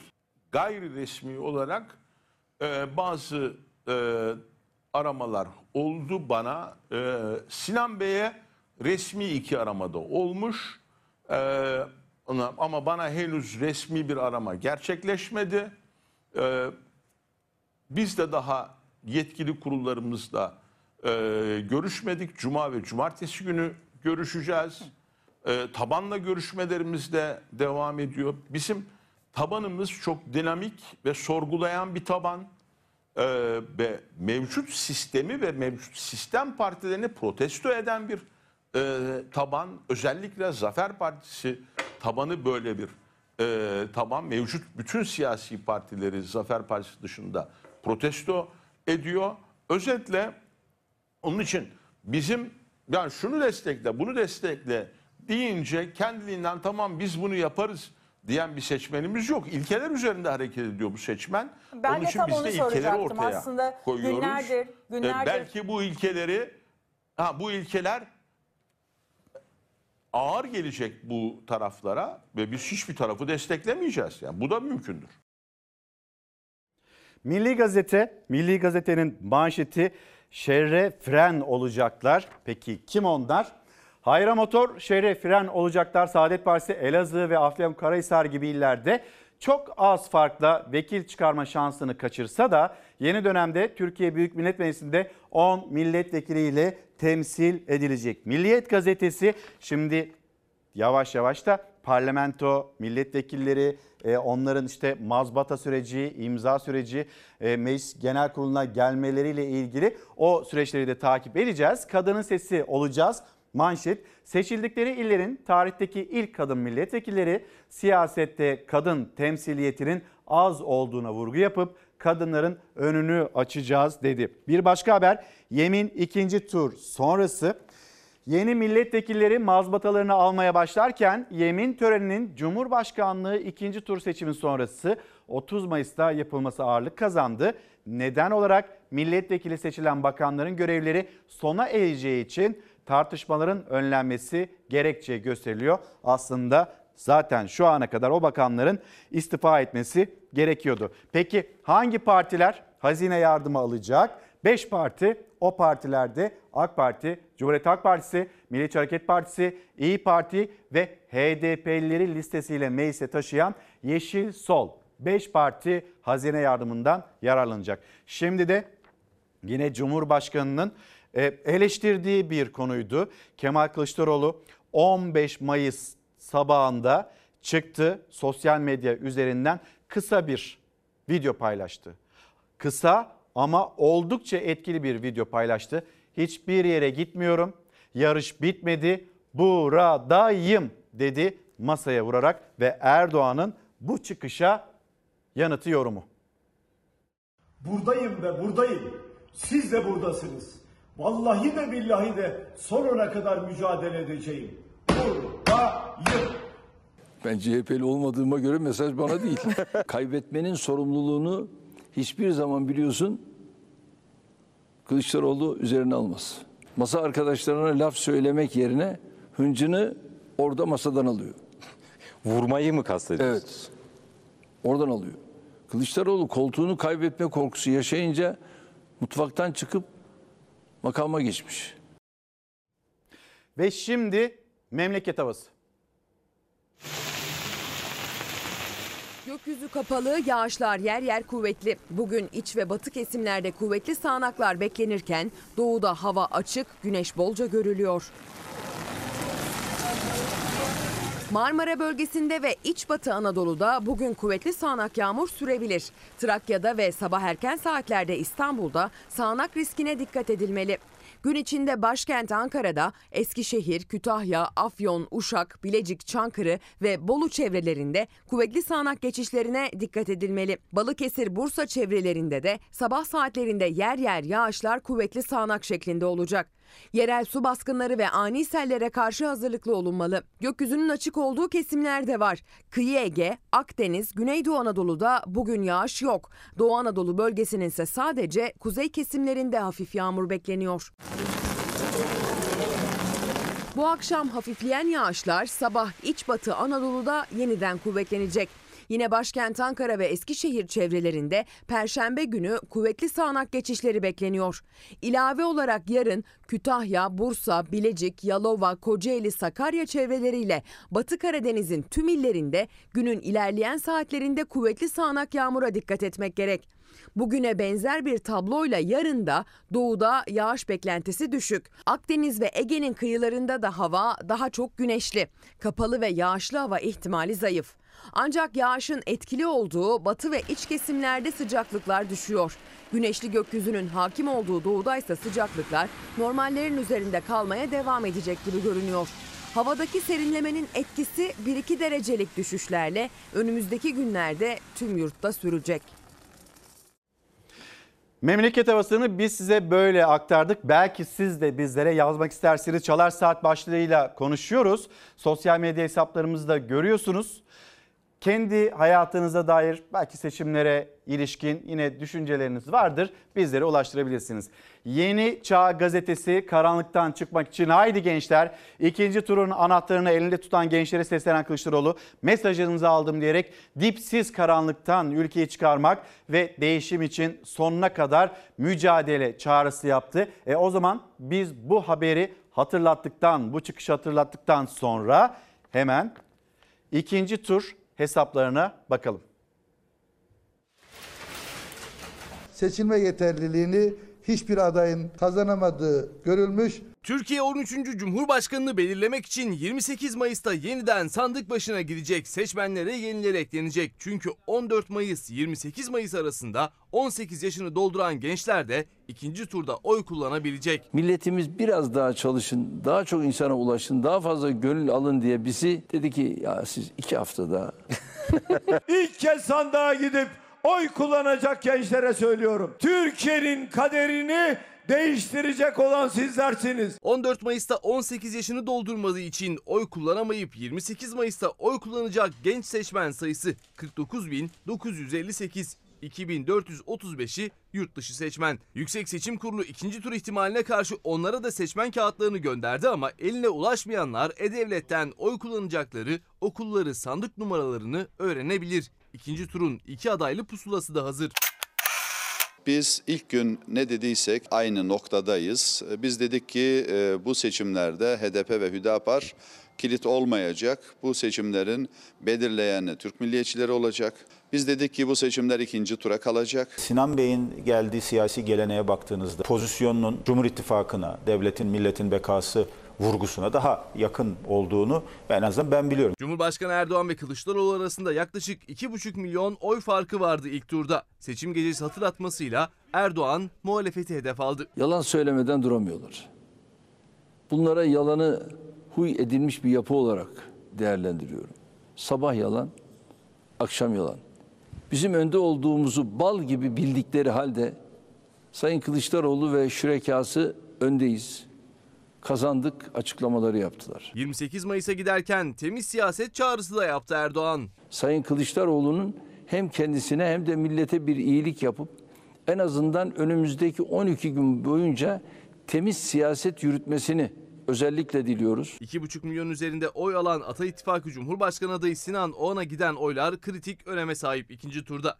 Millet İttifakı ve Cumhur İttifakı cephesi Sinan Oğan'la temasa hazırlanırken Cumhurbaşkanlığı Sözcüsü İbrahim Kalın bize yakın derken Cumhur İttifakı ortağı MHP'den Sinan Oğan'a hedef alan açıklama geldi. Bahçeli'nin danışmanı Oğan'a mezar soyguncusu dedi. Pazarlık payın kalmadı başka kapıya. Bir turda biter bu iş. Mezar soyguncuları sizi. Anayasanın ilk dört maddesi, 66. maddesi, FETÖ, PKK, Hizbullah gibi terör örgütleriyle mücadele, sığınmacıların geri gönderilmesi gibi ön şartlar var. Bunlar olmazsa zaten biz şu koltuk ve bu koltuk için masaya oturacak insanlar değiliz. Pazarlık vesaire falan söz konusu e, olmaz. Dediğim gibi biz yani biz gayet kendimizden eminiz. Böyle bir görüşme e, olmadı. Bugün yarın olur olmaz bilemem. İlk turda Erdoğan ve Kılıçdaroğlu arasındaki oy farkı 2,5 milyon. Ancak ilk tur sonucuna göre 8 milyonun üzerinde seçmen oy kullanmadı. 1 milyon oy geçersiz. Sinan Oğan ve Muharrem İnce'ye verilen yaklaşık 3 milyon oy da hesaba katılırsa 12 milyona yakın oy boşta.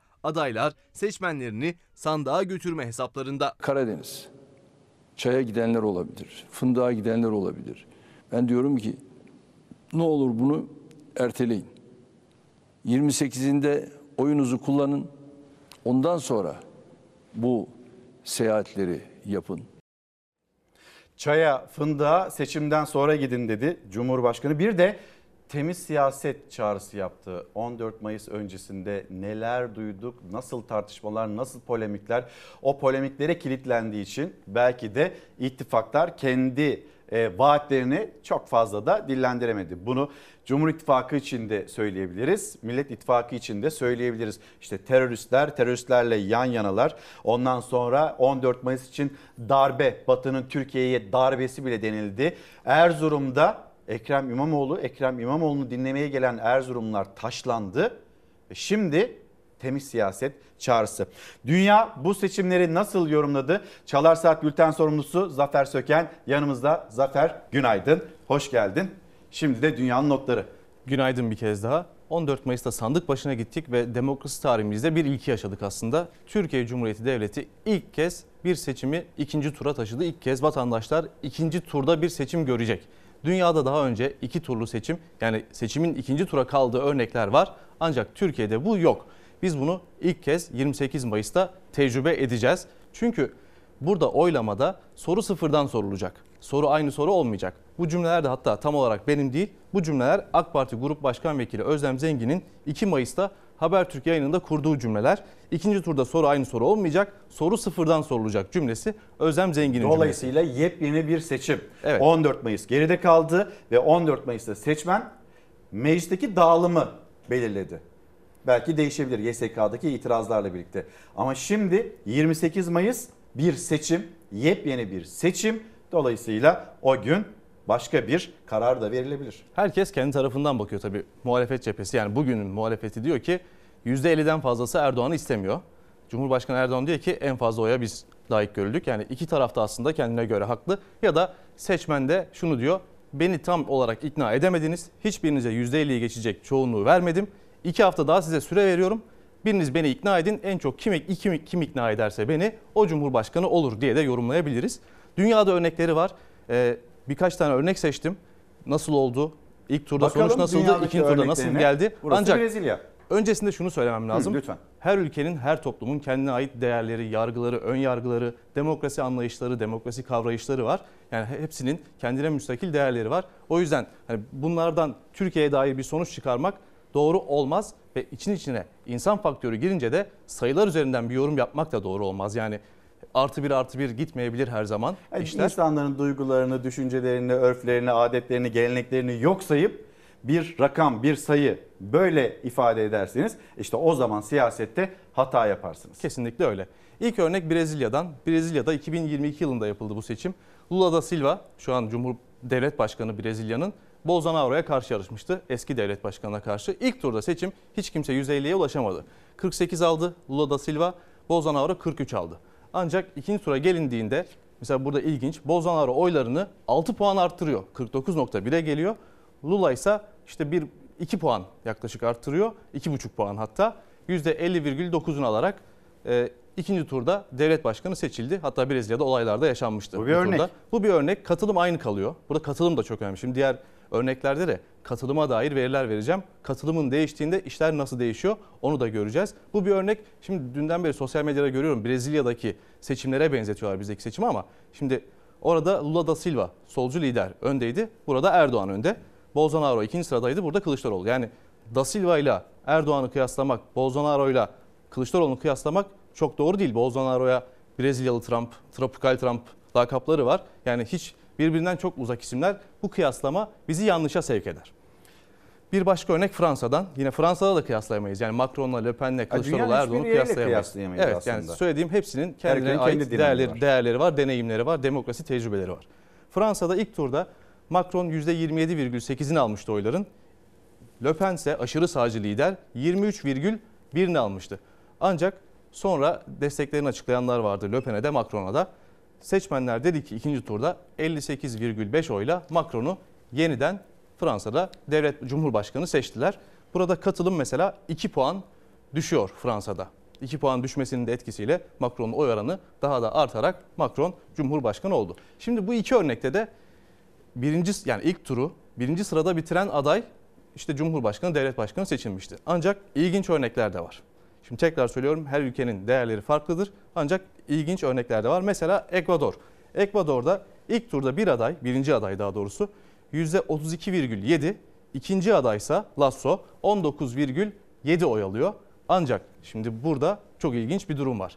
Lasso ikinci turda %52,3'e çıkarıyor oyunu. Araos'sa 19'dan %47,6'ya 19'dan 52'ye yaklaşık 30 puanlık 30 puanın da hatta üzerinde bir artış var. Çünkü ikinci turda insanlar hem kim ülkeyi yönetsine oy veriyor bazen de kim yönetmesine de oy verebiliyor. Yani hani ilk turda herkes gönlünde yatan aslana belki evet oy veriyor ama ikinci turda ya o yönetmesin bu yönetsin de diyebiliyor. Ya burada başka bir e, denklem de çıkabilir vatandaşın zihninde. Tamam siz mecliste e, bir üstünlüğü sağladınız. O bir denge denetleme mekanizması. E, şimdi biz bu sistemi denedik ve bu sistem bizim aklımıza yatmadı. Ekonominin geldiği yer ortada. Dolayısıyla burada da bir değişikliğe gidebilir. Gitmeyebilir. Yani seçmenin nasıl davranacağını bilmiyoruz ama en önemlisi birinci tur hani katılım oranı %90 oranında. ikinci tura katılım oranı ne olacak? Ona da zaten dikkat çekiyorsun. Ekvador'da bu arada %40 barajı varmış. Bizdekinin aksine hatta belki seçimden sonra değişebilir diye konuşmuştuk. İlk turda %40'ı aşamayınca e, bir daha seçime gidiliyor. İkinci turda zaten iki aday olduğu için doğrudan 50'yi geçiyor. Tabii. Bu hesapları bazıları yanlış yapıyor ama o hesap iki aday varsa biri %50'yi Haliyle. geçer haliyle. E, Litvanya'ya Litvanya'ya gidelim. Litvanya'da da bir seçim var. Yine iki aday burada başa baş geçen bir durum var. 31,1 31,5'ini almış Simonite isimli aday. Nesauda ise 31,1 31,1'ini almış. İkinci turda ise ikinci sıradaki adayın oylarına bak. Yani iki katından da fazla. %66,5'la İlk turda 31.5 olan e, yine ikinci turun sonucunda %33.4 yapmış. Sadece 2 puan arttırırken e, Nasuda mı hani öyle Evet. mi telaffuz ediliyor bilmiyorum. 31'den 66'ya büyük bir sıçrama. Mesela Litvanya'da burada seçime katılım %57'den 53'e düşmüş. Ee, ilk turda birinci olan aday oy oranını arttırmış gibi görünse de yani 2 puan 1.9 puan arttırmış gibi görünse de aldığı oy sayısı daha düşük aslında. Yani katılımın da çok önemi var. Mesela Costa Rica'ya gidelim. Costa Rica'da da Costa Rica örneği de gelsin var. ekrana.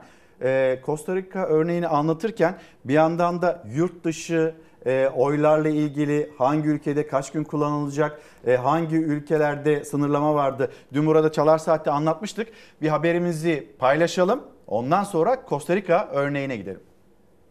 Yüksek Seçim Kurulu Amerika Birleşik Devletleri, İngiltere, Kanada ve Avustralya'da ikinci tur oylama süresini iki güne indirmiş. Maç devam ediyor. Maç devam ederken kural değiştirilmez. 28 Mayıs'taki ikinci tur Cumhurbaşkanlığı seçimlerinde yurt dışında oy kullanacak seçmenler için YSK gece yarısı alınan kararla Kılıçdaroğlu'na yüksek oy oranlarının çıktığı yurt dışı seçim bölgelerinde 5 gün olan oy kullanma süresini 2 güne indirdi. Hatta Kılıçdaroğlu'nun %91 aldığı Portekiz'de bir güne muhalefet itiraz etti. Erdoğan önde çıktığı sandıklarda sandık sayısını artırırken Kemal Kılıçdaroğlu'nun önde çıktığı sandıklarda oy kullanma gün sayısını azaltmak ya kasıttır ya iş bilmemektir. 73 ülkede kullanılan toplam oy sayısı 1 milyon 817 bin. İkinci tur için aynı sayıda yurt dışı seçmen sandık başına gidecek. YSK yurt dışı oy verme işleminin 20 Mayıs'ta başlayacağını, 24 Mayıs'ta biteceğini seçim takvimine yazdı ama son dakika aldığı kararla bazı ülkelerde oy verme gün sayısını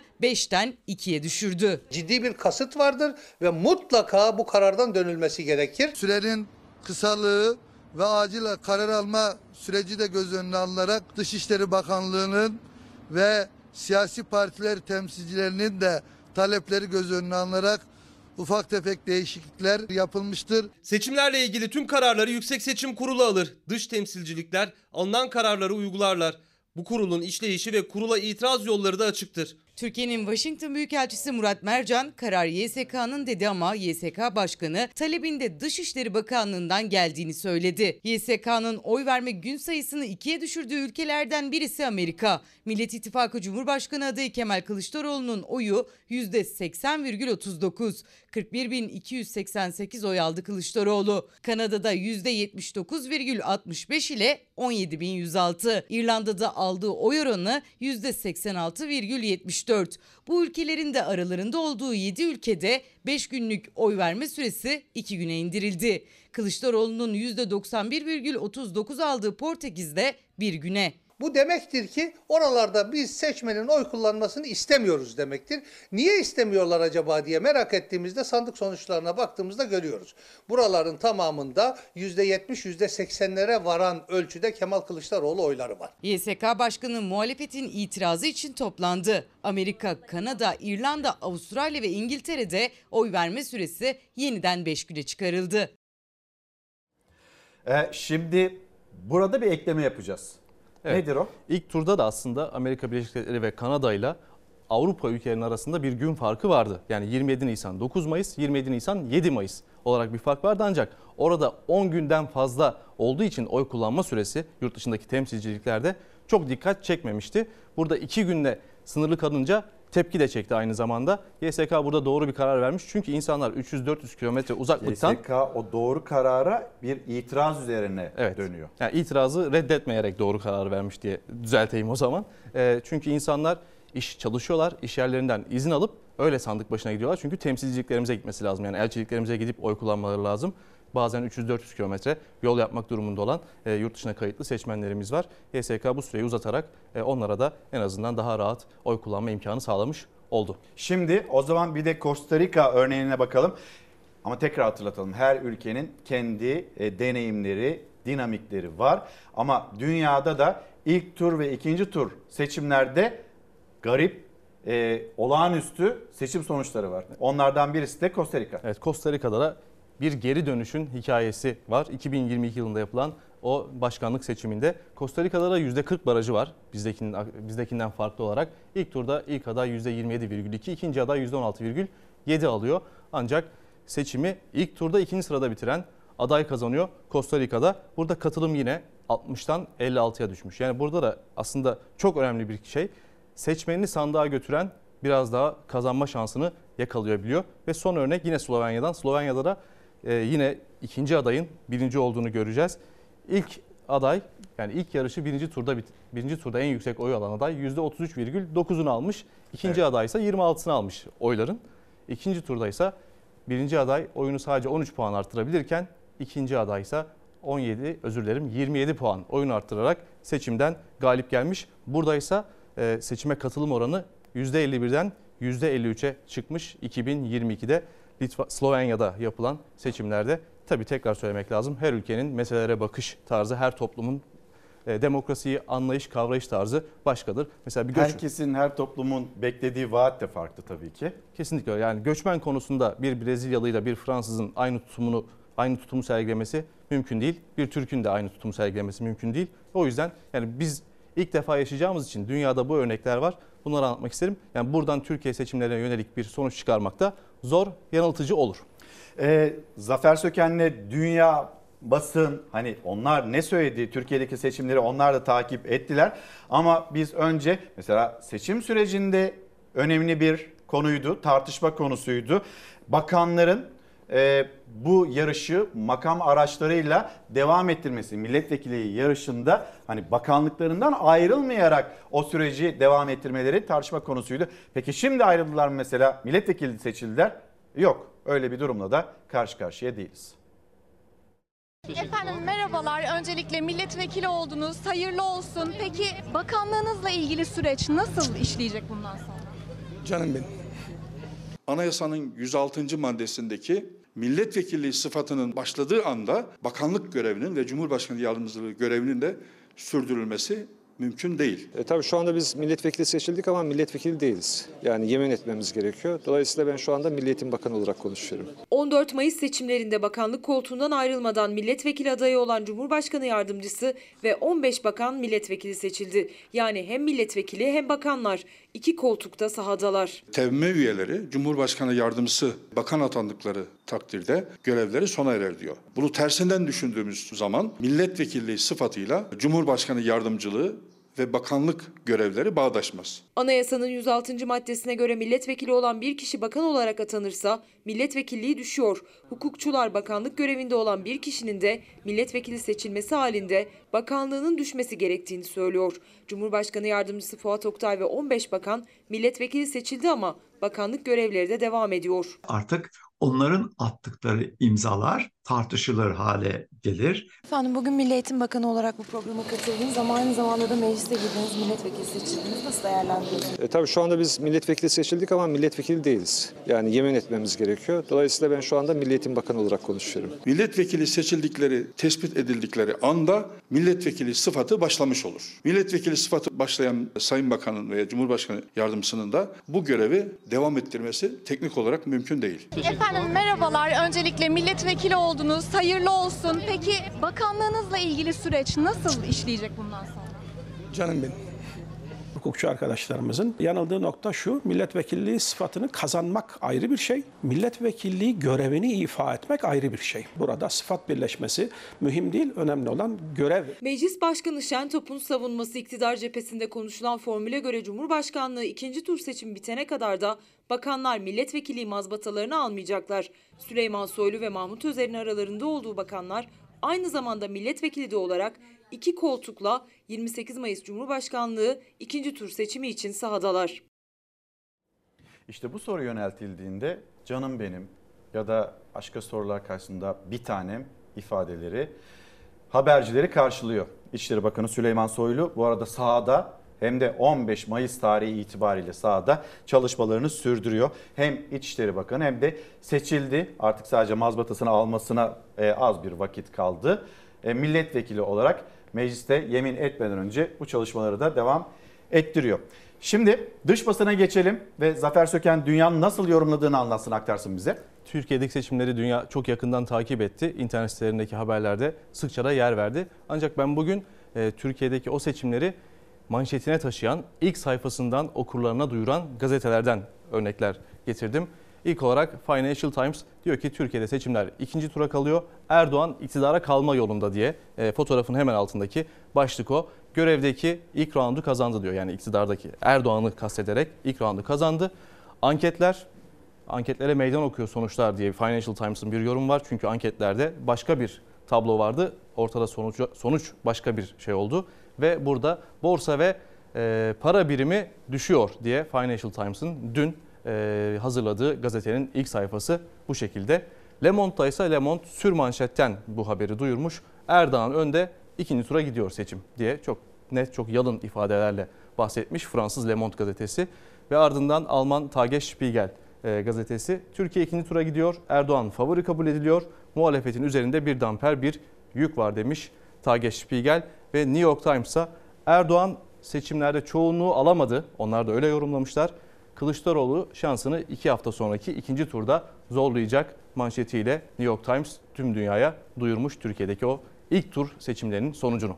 Şimdi bu yorumların ardından Millet Cephesi'ne bakalım.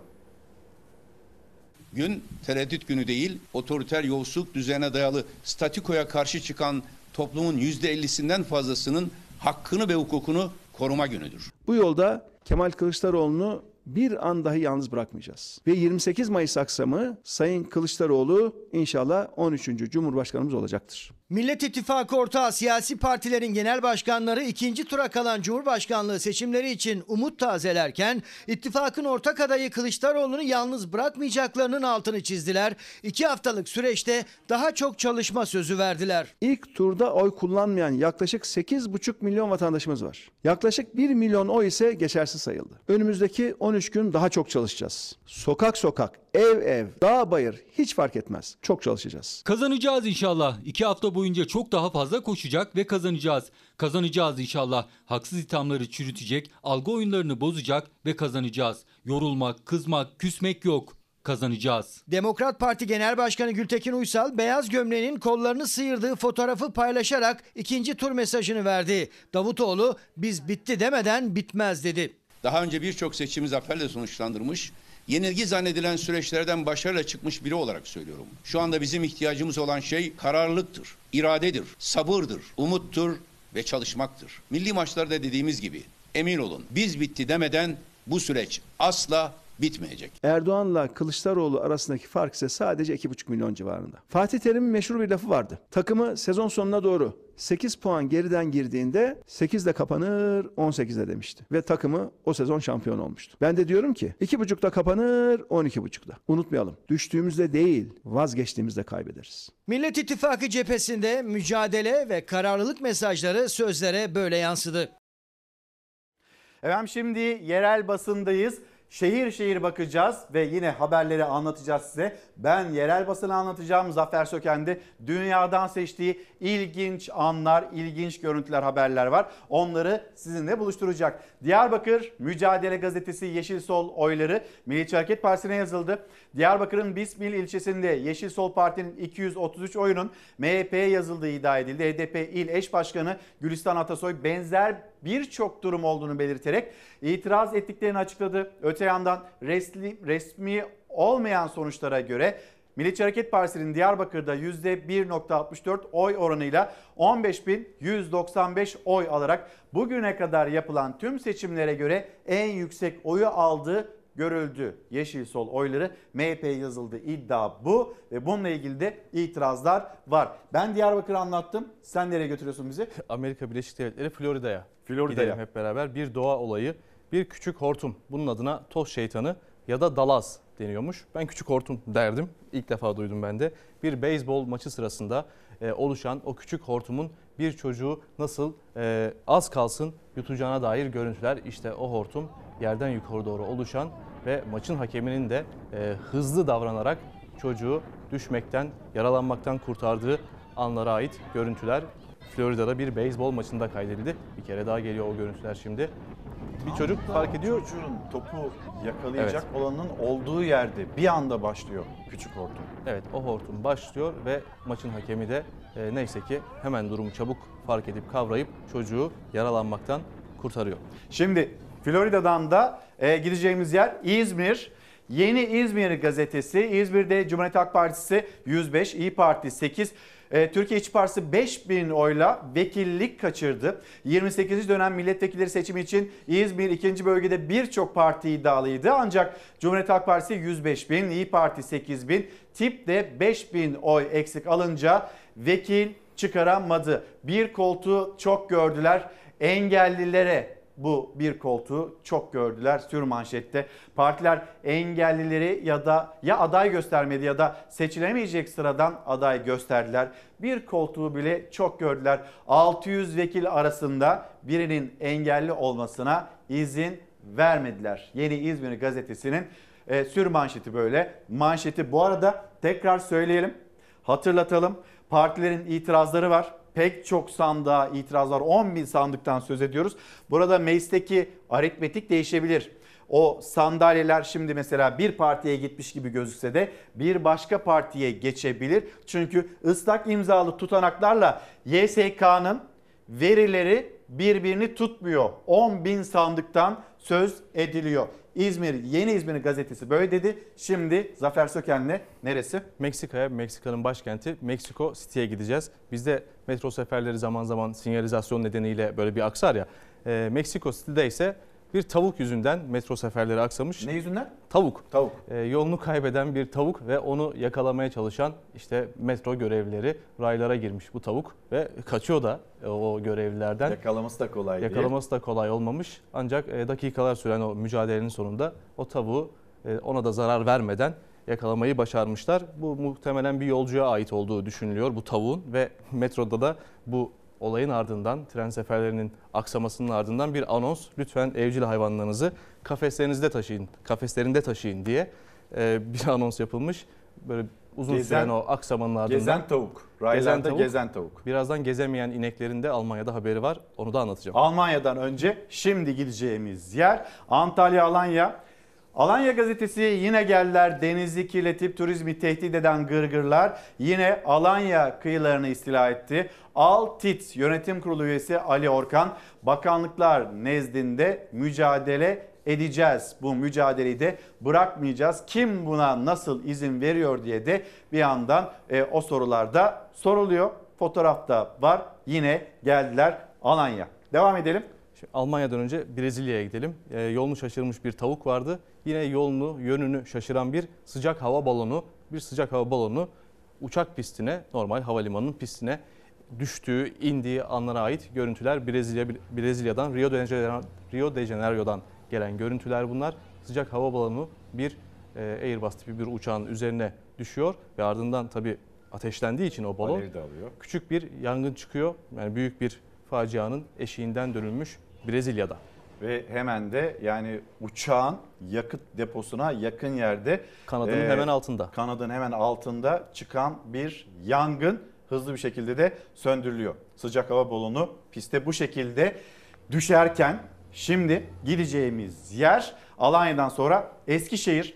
Eskişehir'de manşet efsane düştü.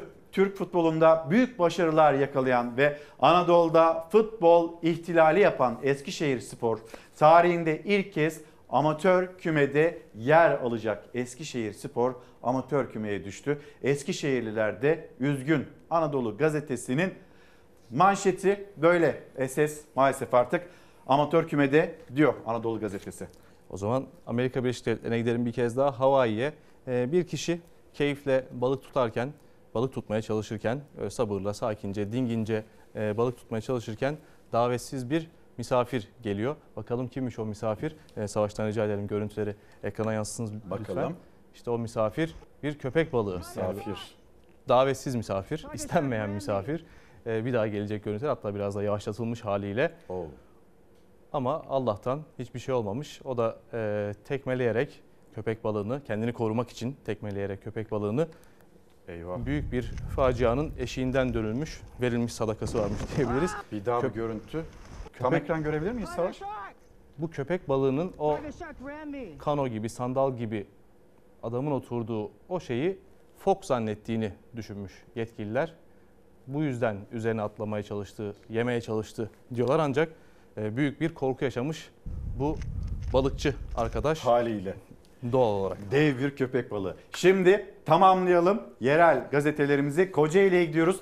Şampiyon Kocaeli Spor yani efsane düştü Eskişehir Spor ama Kocaeli'de şampiyonluk kutlaması var. Efsane geri dönüyor. Kocaeli Spor dün sahasında Kastamonu Spor'u 2-1 yenerek ligin bitmesine bir hafta kala grubunda şampiyon olarak tekrar 1. lige yükselmenin gururunu yaşadığı Kocaeli gazetesi manşeti de yine Kocaeli Spor'un tebrik edilişi. O zaman Almanya'nın başkenti Berlin'e gidelim. Berlin'de Greenpeace ve Kırsal Tarım için Çalışma Grubu'nun bir eylemi var. Eylem ne?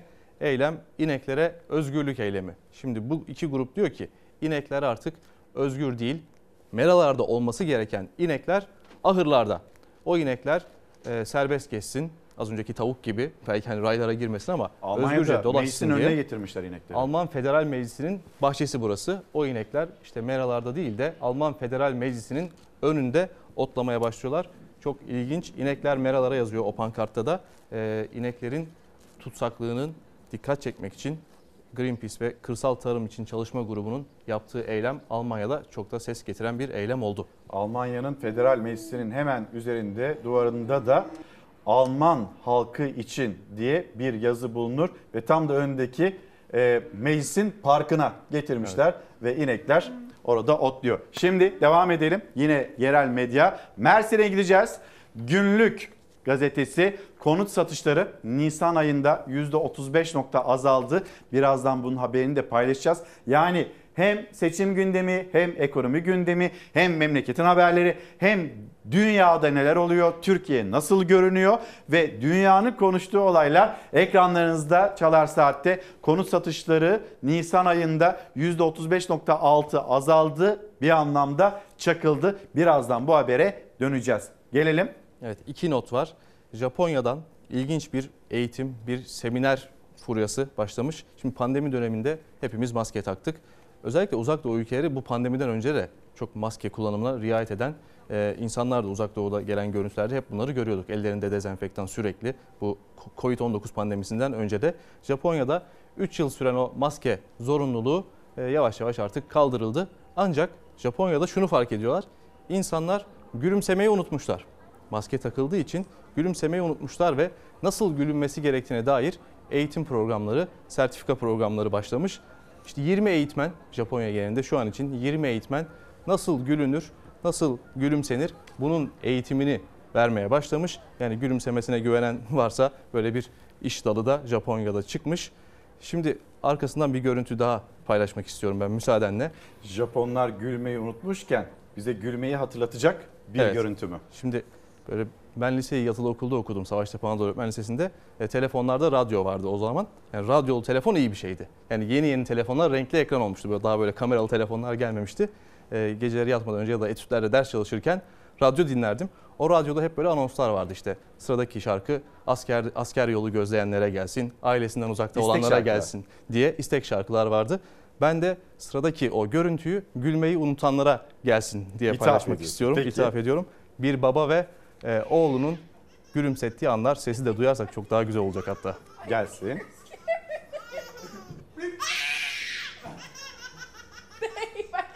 Gülüyor mu korkutuyor mu babanı? Yani CE derler ya biz hani CE oynuyorlar. E, Amerika'da buna peekaboo diyorlar galiba hatta. E, o çocuk da gülmesini kontrol edemiyor. Bize e, gülmeyi hatırlatıyor.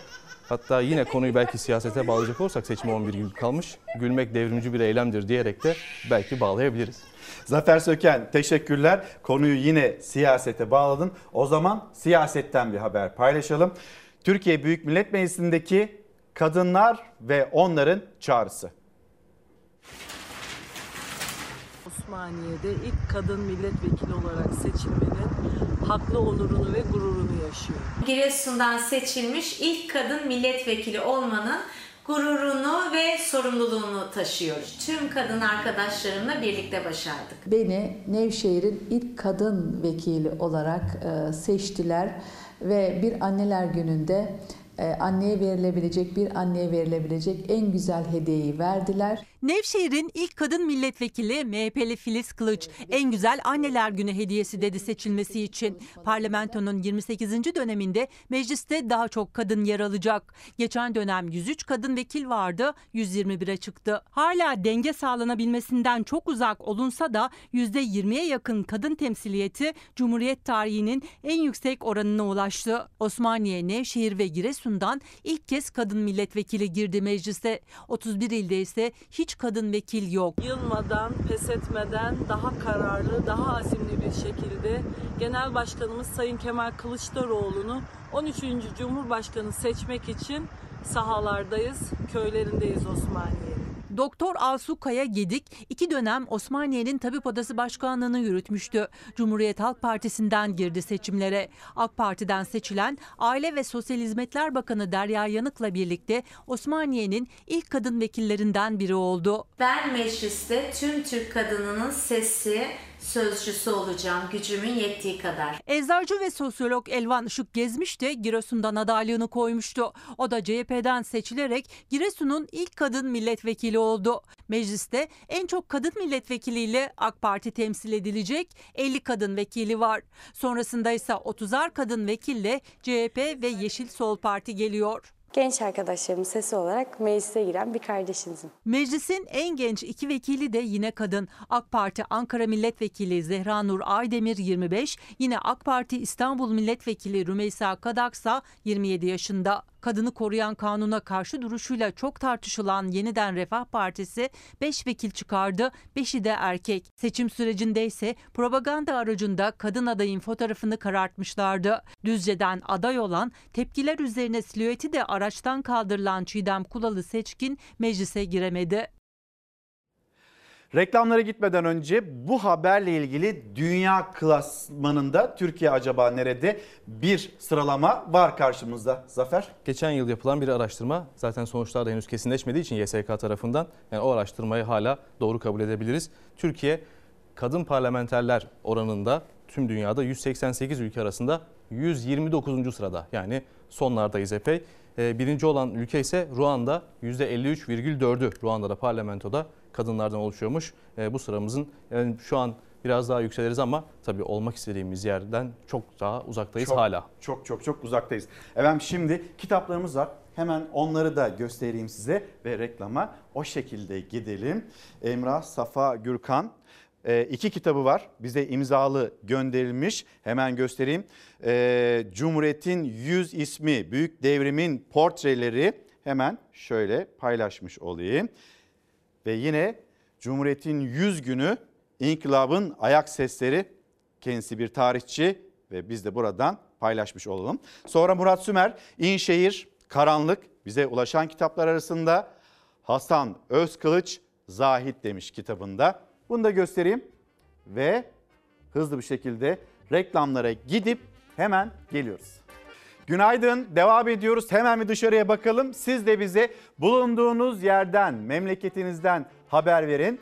Meteorolojik olabilir, hava durumu olabilir. Aynı zamanda e-yoklama da yapalım. Neredeyiz? Nereden izleniyoruz? Sizin gündeminizde ne var? Çalar Saat etiketiyle konuşurken onları da bizlere hem Instagram'dan hem de Twitter'dan lütfen ulaştırın. İzleyicilerimiz Instagram'dan şunu da yazıyorlar, merak ediyorlar. Yani Amerika'da, Kanada'da bu e, oy verme gün sayısı 5'e çıkartıldı. Diğer ülkelerde yine aynı mı 2 mi diye. Hayır bütün ülkelerde yine 5 gün içinde oy kullanılabilecek 28 Mayıs tarihi için artık gözler 28 Mayıs'ta ikinci tur hesaplarında. iki aday var karşımızda. Hemen gelsin o oy pusulası upuzun çarşaf gibi o oy pusulası artık olmayacak. Belki de oy kullanma işleminin gecikmesi, kuyrukların uzaması okullarda biraz da bundan da böyle düzgün bir şekilde katlayıp zarfa yerleştirme çabası bayağı bir kuyrukları uzatmıştı. E şimdi karşımızda sadece böyle sadeleşmiş bir oy pusulası olacak. 14 Mayıs geride kaldı. 28 Mayıs yeni bir seçim hatırlatmasını yapalım. Ve e, seçmen bilgi kağıtları ikinci tur seçim için de geçerli. İlk turda nereye gittiniz, hangi okula gittiniz, hangi sandıkta oy kullandınız? Şimdi yine aynı adreste olacaksınız. Sadece yapmanız gereken sandığa gitmek, oyunuzu kullanmak. 14 Mayıs tarihinde olduğu gibi son sözü yine siz söyleyeceksiniz ve Selçuk Tepeli'nin de söylediği gibi patron sizsiniz. Bu ülkenin Cumhurbaşkanı kim olmalı? Bu ülke nasıl yönetilmeli? Sandığa gidip o kararı siz vereceksiniz. Bir gündem toparlaması yapalım mı? Hep birlikte gazeteler gelsin. Hızlı bir şekilde yeni günün notlarını hatırlatayım. Ekonomiye de geçiş yapacağız. İzleyicilerimiz ne olacak bu esnafın kirası ve biz bunu nasıl ödeyeceğiz? Buradaki sınırlamalar yetmiyor derken Nurcan Hanım da bu kira iş yeri ne olacak diye yine soran izleyicilerimizden kiram 1000 lirayken 4000 lira oldu. Ev sahibi açısından söylüyor. Hem esnaf için hem e, işte görüyorsunuz ne kadarlık zam yapıldığını. E, normalde bizim hayatımızdaki bu kiralar %25 sınırlamasına rağmen ne kadar yüksek seviyelerde. Cumhuriyet Gazetesi Savaş hiç detayları büyütmeden hızlı bir şekilde aktarayım. Bir tartışma, oylar yeniden sayılsın, sosyal medya dalgala, dalgalandı. E, o ıslak imzalı tutanaklar, o tutanaklar partilerin elindeki tutanaklarla YSK'ya verilen ve girilen o bilgiler birbirini tutmayınca yaklaşık 10 bin e, sandıktan söz ediyoruz. İşte dün sosyal medyada böyle bir tartışma başlarken Yüksek Seçim Kurulu'nun önünde de demokrasi nöbeti başladı. Cumhuriyet Gazetesi'nin manşeti ise ikinci tur seferberliği ittifaklar bunun için hazırlık halinde. 29 Mayıs'ta farklı uyanacağız dedi Cumhurbaşkanı ve aynı zamanda 42'lerden 35'lere düşen AK Parti'nin oylarıyla ilgili de e, bakıyoruz, çalışıyoruz. Acaba neden oldu? Bu mesainin içindeyiz diyor. Ve MHP lideri Devlet Bahçeli Türkiye Büyük Millet Meclisi'nde geçici başkanlık görevini kendisi üstlenecek ve ilk fırak giyen 28. dönemde ilk fırak giyen isim de Devlet Bahçeli olacak. 28 Mayıs'ta yeni kadroyla yeni bir seçim gerçekleştirilecek ve Millet İttifakı kendi kampanyasını sil baştan ele alıyor. Dün Kılıçdaroğlu, Ekrem İmamoğlu, Mansur Yavaş kollar sıvandı, çalışıldı. Hem Ekrem İmamoğlu'na hem de Canan Kaftancıoğlu'na emanet edilen bir Türkiye seçimi, Cumhurbaşkanlığı seçimi ve güvenliği var. Buna dair haber gazete Pencere'nin manşetindeydi. Mesajı aldım, kaygıları gidereceğim. Gençlere bir sesleniş. Sandığın anahtarı 4 milyon küskünde. Eğer 4 milyon küskün sandığa getirilirse işte orada denklem değişir. Erdoğan ve Kılıçdaroğlu arasındaki oy farkı 2,5 milyon. Ama Sözcü gazetesinin hesabına göre bakın 11 milyonluk bir oydan söz edilebilir. Sinan Oğan'dan gelebilecek olan e, o oylar da değerlendirilerek Sinan Oğan'ın oylarının tamamının bir isme Recep Tayyip Erdoğan'a ya da Kemal Kılıçdaroğlu'na aktarımı böyle bir şey söz konusu değil. Zaten bunu da ne Sinan Oğan savunuyor ne de Ata İttifakı paydaşları. Başarımız zaferle taşlansın. Akşam gazetesinin manşeti Cumhurbaşkanı Erdoğan'ın sözleri. Açıkta kaldılar diye bir haber var ama bitmiş bir seçimden söz etmiyoruz. Öyle olduğu için de zaten Sabah gazetesi aman rehavete kapılmayın sözlerini Cumhurbaşkanı'nın onu manşete taşıyor. Çalmak onlarda gelenek oldu. Bir gün gazetesinin manşetiydi. Milli Gazete hayra motor şerre fren olacaklar. Saadet Partisi'nden meclise giren Cumhuriyet Halk Partisi listelerinden Saadet Partili olup da meclise gelen isimler onların üstleneceği görev bu şekilde tanımlanırken Milliyet gazetesi kadının sesi olacağız. Kadın milletvekilleri onlar ilk kez e, bazı illerde kadın milletvekilleri seçildi ve Ankara'ya Türkiye Büyük Millet Meclisi'ne gönderildi ve biz kadının sesi olacağız deniliyor. Az önce de Zafer Söken'den dinlediniz. Yeterli değil. Dünyada baya baya gerilerdeyiz. Şimdi ekonomiyle ilgili gazetelerde yorumlar, haberler var. Geleceğiz, konuşacağız ama sizlerden mesajlarınızı da bekliyoruz gündemle ilgili, seçimle ilgili belki de değerlendirmeleriniz vardır. Bizlere ulaştırın. Şimdi yeniden Sinan Oğan diyelim. Kritik bir isim ve Sinan Oğan şartları var. Bu şartları acaba hangi isim, hangi ittifak kabul eder? Cumhur İttifakı önemli bir isim. MHP lideri Devlet Bahçeli Sinan Oğan'a karşı çok net ve çok sert bir tavır içinde. Peki Millet İttifakı yaklaşımı bir dinleyelim. Sinan Oğan ne söylüyor? Bir sürü insanla görüşüyoruz ama Sayın İmamoğlu'yla öyle planlanmış bir görüşmem yok. Genel olarak şunun şu bu görüşme trafiğiyle ilgili e, konuşulmasını çok doğru bulmuyorum. Burada e, ikinci tura kalan e, adaylar arar. Yani ben gidip ne diyeyim? E, Daha önce Sayın Kılıçdaroğlu'ndan randevuyu ben talep ettim. Sayın Erdoğan mesela randevu vermedi. Olsun canı sağ olsun. Bu sadece bizim oyla olmaz. Ben asla şunu iddia etmiyorum. Ben nereye dersem bütün seçmenler oraya. Hiç öyle bir iddiam yok benim. Bu seçmene, seçmen e, ne- ne- tavrına da e, şeydir, e, hakarettir. Seçmen iradesine hakarettir bu. Biz desteklersek, diğer faktörler devreye girerse, sandıklara sahip çıkarlarsa, 8 milyon sandığa gitmeyen seçmen e, bir motivasyonla sandığa götürülür ise e, bunu bu, bu mümkün. Yani 4 puan kapatılmayacak bir puan değil. 4 küsür puan. Ha en kötü ne olur? AK Parti kazansa bile 50 küsürle falan kazanır. Ancak Cumhur İttifakı kazansa da bu durumda çok cüzi farkla kazanır. Biz her halükarda bir denge olacağız. Biz işte Sinan Oğan kendisini ortaya koyuyor. Ata İttifakı, Ata İttifakı'nın şartları ikinci turda bir denge mekanizması içinde olacağını paylaşıyor.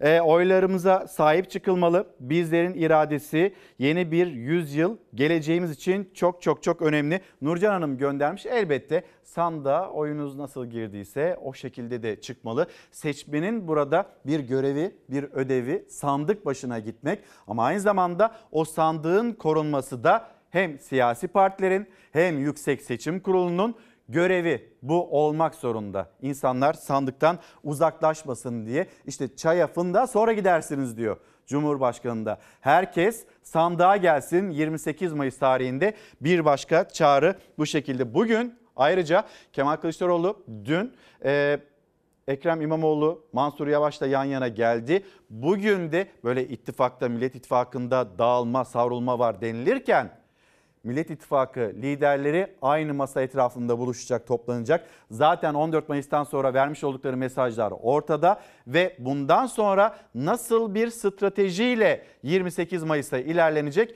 hem bu konuşulacak hem de seçim güvenliği. Ve seçim güvenliği ile ilgili sandıklardaki verilerin YSK'da e, o haliyle görünmemesiyle ilgili de bir basın açıklaması bekliyoruz. Çalar Saat'te denk gelirse o basın açıklamasını da ekranlarınıza getireceğiz. Sizlerden gelen mesajlara şöyle hızlı bir şekilde bakmaya da gayret edeyim ve bakayım. Aynı zamanda acaba Evet elbette Sinan Oğan işte izleyicilerimiz de yazıyor. Nerede duruyor? Nereye daha yakın duruyor? Aslında Sinan Oğan henüz elini ve durdukları yeri pozisyonu açmadı, göstermedi.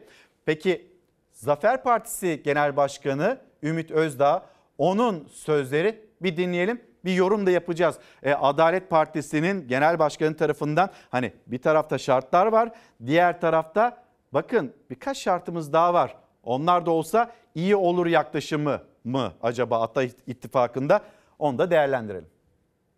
Nedir bizim ilkelerimiz?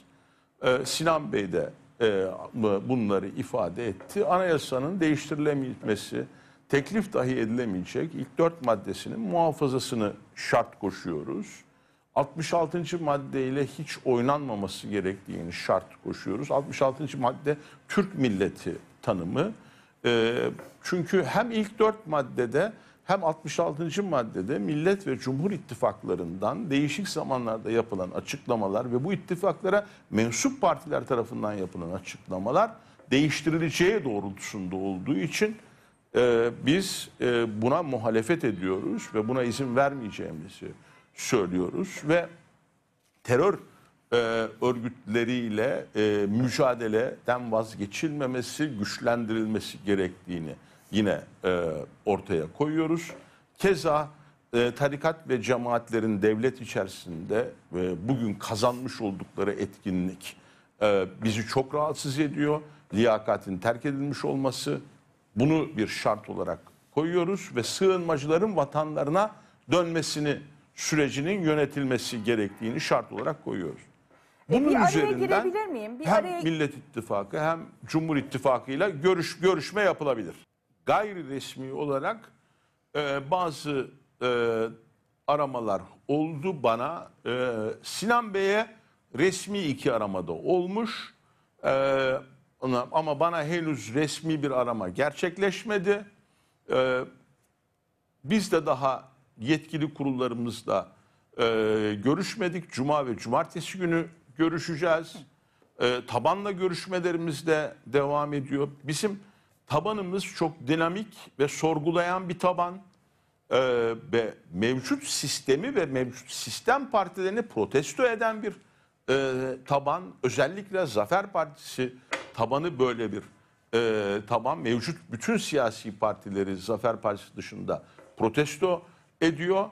Özetle onun için bizim yani şunu destekle, bunu destekle deyince kendiliğinden tamam biz bunu yaparız diyen bir seçmenimiz yok. İlkeler üzerinde hareket ediyor bu seçmen. Ben Onun de için tam biz onu de ilkeleri soracaktım. ortaya Aslında koyuyoruz. günlerdir- Ee, günlerdir- belki bu ilkeleri ha bu ilkeler ağır gelecek bu taraflara ve biz hiçbir tarafı desteklemeyeceğiz. Yani bu da mümkündür. Bu da bir yöntem olabilir. Yani belki bizim ortaya koyduğumuz ilkeler ne Cumhur İttifakı ne Millet İttifakı tarafından kabul görmeyecek ve biz de seçmenimizi serbest bırakacağız. Böyle bir ihtimal de söz konusu diyor Ee, Ümit Özdağ ama zaten tabiatıyla birlikte şunu da söyleyebiliriz. Kendisi de söylüyor. Onu da altını çiziyor. Yani bizim seçmenimiz ilkelere bakacak ve hani böyle buradan aldık oraya götürdük diyebileceğimiz bir seçmene sahip değiliz. Onların da bir sorgulama e, hali olacak ve onlar kendi hür iradeleriyle sandığa gidecekler. Bir etkisi olacak mı? Sinan Oğan'ın oyları ikinci tura etki edecek mi? Evet kesinlikle etki edecek ama seçmen belki de serbest bırakılacak. Oyların ikiye bölünmesi hali de mümkün olabilir. Her ne kadar Sinan Oğan bir ismi destekliyorum dese de. Şimdi karşımızda böyle bir tablo var. Bir yandan da e, o geçersiz sayılan oylarla ilgili sizlerden gelen mesajlar var. Böyle önümüzde ferman gibi bir oy pusulası olduğu için milletvekili seçiminde e, biz de karmaşıklık yaşamış olabiliriz. Kafamız karışmış olabilir. Yeterince e, doğru bir... E, oy kullanma işlemi gerçekleştirememiş olabiliriz diyen ve 1 milyon 300 bin geçersiz sayılan oyları dikkat çeken izleyicilerimiz var. Şimdi karşımızda sade bir pusula Recep Tayyip Erdoğan, Kemal Kılıçdaroğlu bu iki isim yarışa giriyor. Ama sizin hatırlattığınızda gelecek olursak doğru söylüyorsunuz. Bir önceki burada hemen masanın altından buldum. Bir önceki pusula bu şekildeydi Cumhurbaşkanlığında ama işte milletvekilliği seçimi bir örnek halinde bizler de hazırlamıştık. Böyle bir oy pusulası katla katla katla bitmeyen bir oy pusulası. Belki yanlış yerden katlandı. Sonra işte oy vermiş olduğunuz parti ve oraya basmış olduğunuz mühür bir başka partiye e, bulaştı. Dolayısıyla da oyunuz geçerli sayılmadı. Bu oldukça güçlü bir olasılık. Bu kadar uzun e, oy pusulasında mümkün diyebiliriz. Ama şimdi karşımızda sade bir oy pusulası var. Sadece o gün 28 Mayıs tarihinde erkenden kalkacaksınız. Bu benim görevim, ödevim diyeceksiniz. Cumhurbaşkanını seçeceksiniz. Az bir şey değil. Memleketimiz için önümüzdeki 5 yıl boyunca ülkeyi kim yönetsin? Bu soru size soruluyor. Ve o sorunun yanıtını siz vereceksiniz. Siz vermezseniz bu soru tam anlamıyla yanıtlanmayacak. %90 oranında bir e, seçime katılım oranı var 14 Mayıs'ta. Şimdi 28 Mayıs'ta hem bu seviye ve belki daha üzerinde bir seviye yakalansın isteniyor. Mesajlarınıza döneceğiz. Yalnız gazetelerle ilerleyelim. Hani ekonomiyi de konuşacağız demiştik ya. Mesela e, Dünya Gazetesi konutta kırmızı alarm buna dikkat çekiyor. Biz de konuşalım, sizlerle de paylaşalım. Nisan'da konut satışları sert düştü. Seçimle bekle gör dönemine girilmesi, krediye erişimin zorlaşması ve arzın sıkıntısının fiyatlar üzerindeki baskısı düşüşte etkili oldu. Konut satışlarında bir çakılma var ve bu Nisan ayında karşımıza çıkıyor. Tüm bu yaşananlarla ilgili, borsada olup bitenlerle ilgili Türkiye Gazetesi'nin de bir değerlendirmesi var. Onu da okuruz. Belki sizin de acaba hani öyle düşünüyor musunuz, düşünmüyor musunuz? Bize mesajlarınıza ulaşırsınız. Çalar Saat etiketi altında bir konut fiyatlarına ve buradaki düşüşe bakalım birlikte. Ev almaya gücünüz yeter mi? Oo, kaç tane istiyorsun? Pahalı mı ev fiyatları? Herhalde pahalı kızım pahalı.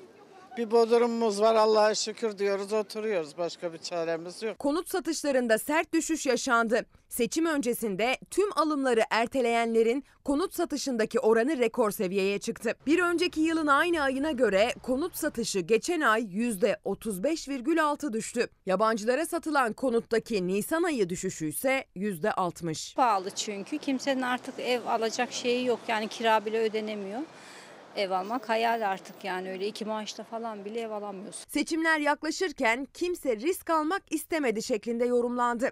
Konut satışlarında Nisan ayında sert düşüş yaşandı. Satışlar tüm illerde düşüş gösterdi. En fazla düşüş görülen il %77 ile Hatay oldu. Konut satışı Osmaniye'de %56, Adana'da %48, İstanbul'da %47 düştü. Hayal oldu tabii ki. Trenin peşinden koşuyorsunuz. Siz tam yaklaştım derken o bakıyorsunuz daha da uzaklaşıyor. Krediye erişim kolay değildi. Yaklaşan seçim belirsizlik ortamını arttırdı. Konut satışının %25,4'ü ipotekli satış olarak gerçekleşti. Parası olan yatırım amaçlı alır bence. Siz alabilir misiniz? Ömür boyu çalışsam yine alamam. Öte yandan yabancılara yapılan konut satışları Nisan ayında bir önceki yılın aynı ayına göre %60,3 azaldı. Nisan'da yabancıya toplam 2557 konut satıldı. Toplam konut satışının içinde yabancılara yapılan konut satışının payı ise %3'te kaldı. Şimdi sandığa gitmesini istiyorsunuz seçmenlerin. Bunun hatırlatmasını yapıyorsunuz diyor. Evet doğru yapıyoruz. Bir yandan da deprem bölgesindeki vatandaşlar, seçmenler onlar o gün için 14 Mayıs tarihi için mesela şehirlerine gelmişlerdi. Onların bir kez daha bu bölgeye gelmesi ve oy kullanmaları gerekir hatırlatmasını yapıyor. İzleyicilerimiz Nabi Bey günaydınlarımızı iletelim. Ee, Nurcan Kamışlı yine size de selamlarımızı iletelim. Bursa'dan günaydın demiş Hicri Akbulut.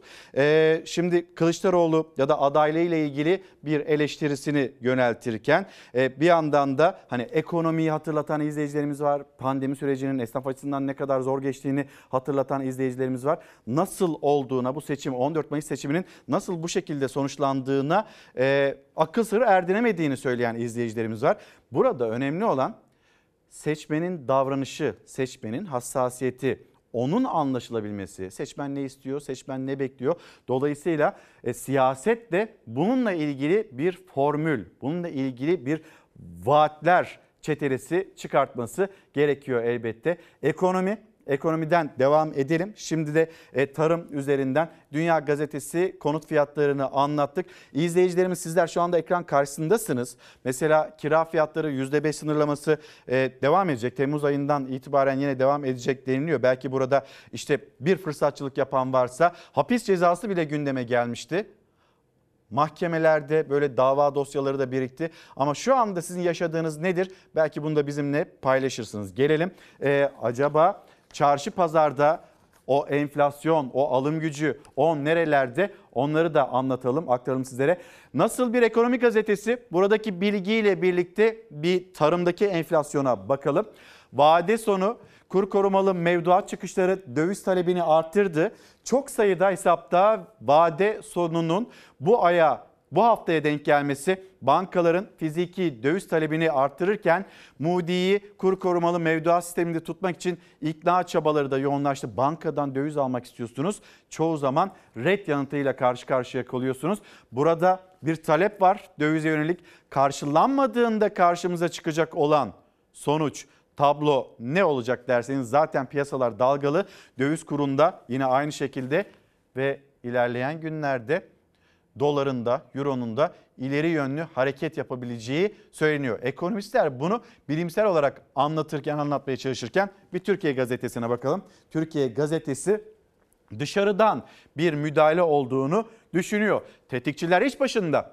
Sandığa ekonomik saldırı. İlk turda amaçlarına ulaşamayan ekonomik tetikçiler 28 Mayıs'ta yapılacak ikinci tur öncesi yine dolar ve borsa spekülasyonuna başladı. Kılıçdaroğlu'nun 300 milyar dolar yatırım sözü aldım dediği Londra tefecileri diye Türkiye gazetesinde bir yorum bulunuyor ve işte görüyorsunuz tetikçiler iş başında bir değerlendirme. O zaman işte saatler 10.05'i gösterirken piyasalara bakalım mı? Hep birlikte dolar 19 lira 74 kuruş ama bu ekranlarda gördüğünüz işte Merkez Bankası'nın fiyatlaması. Yine bu sıra aynı şekilde Merkez Bankası verileri bilgileri ama serbest piyasaya gittiğinizde e, yazıyor orada 19 lira 74 kuruş bana buradan para verin ya da ben işte böyle bir alışverişin içinde olacağım doları bu fiyattan alacağım derseniz yok.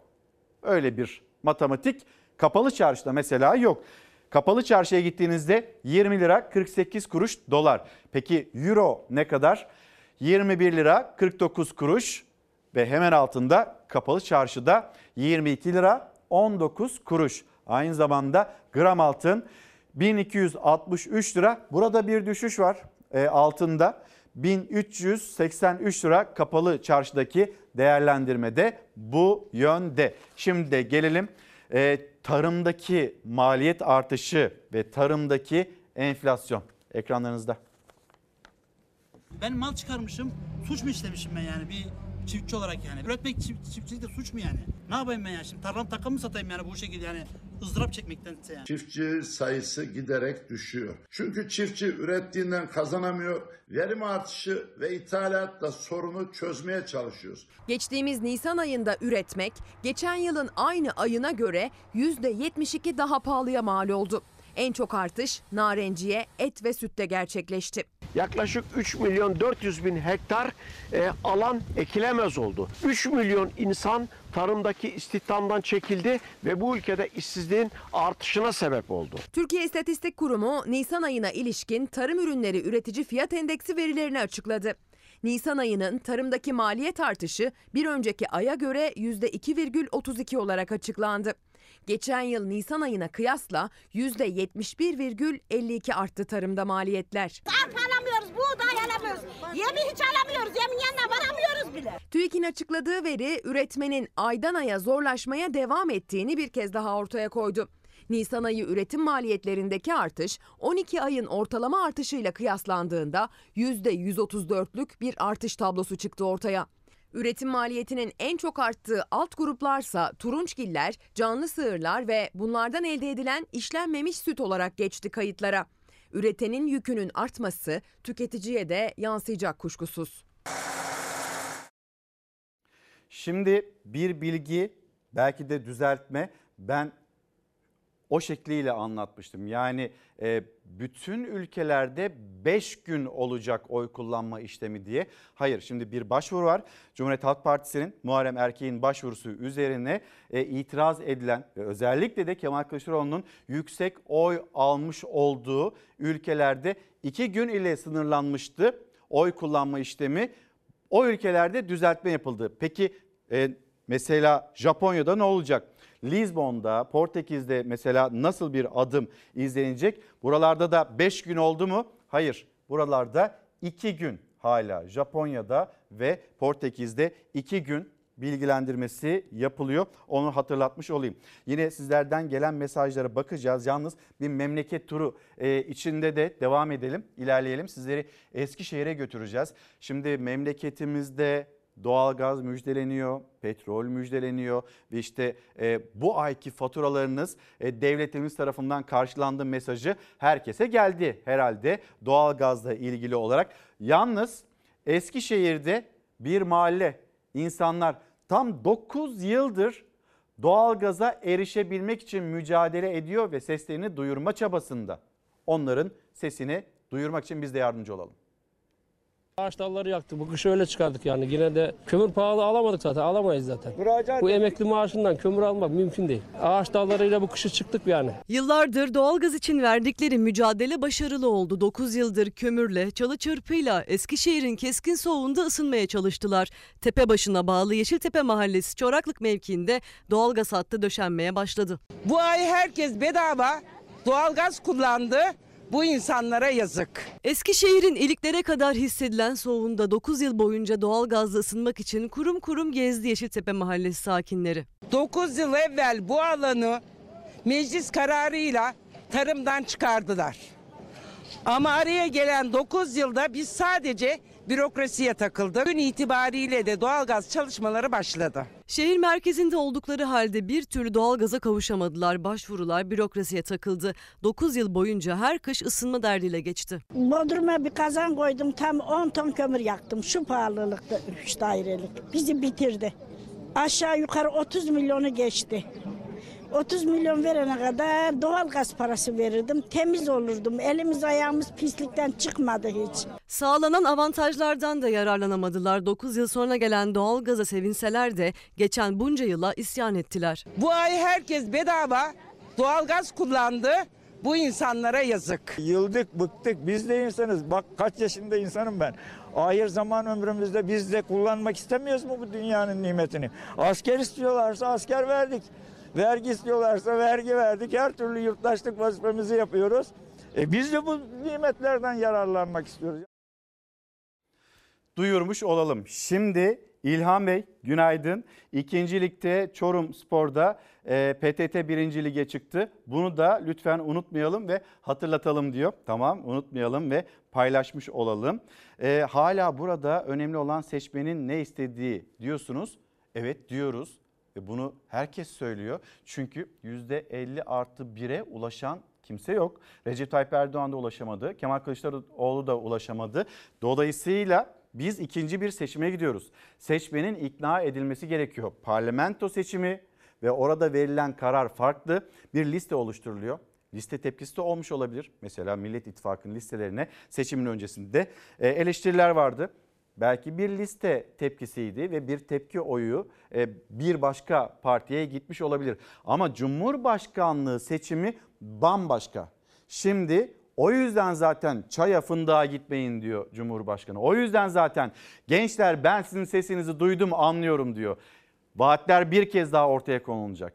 Ve adaylar bir kez daha kendisini çok net olarak ifade edecek, anlatmak zorunda. Ve o şekilde de seçmen sandığa davet edilecek. Şimdi devam edelim. Dilek Hanım hani benim düşüncem, görüşüm bu şekilde. Elbette sizin düşüncenize de saygı duyuyorum. Mutlaka oyumuzu kullanalım diyor Yılmaz Tosun. E elbette oy namustur diye siz de vurgu yapmışsınız.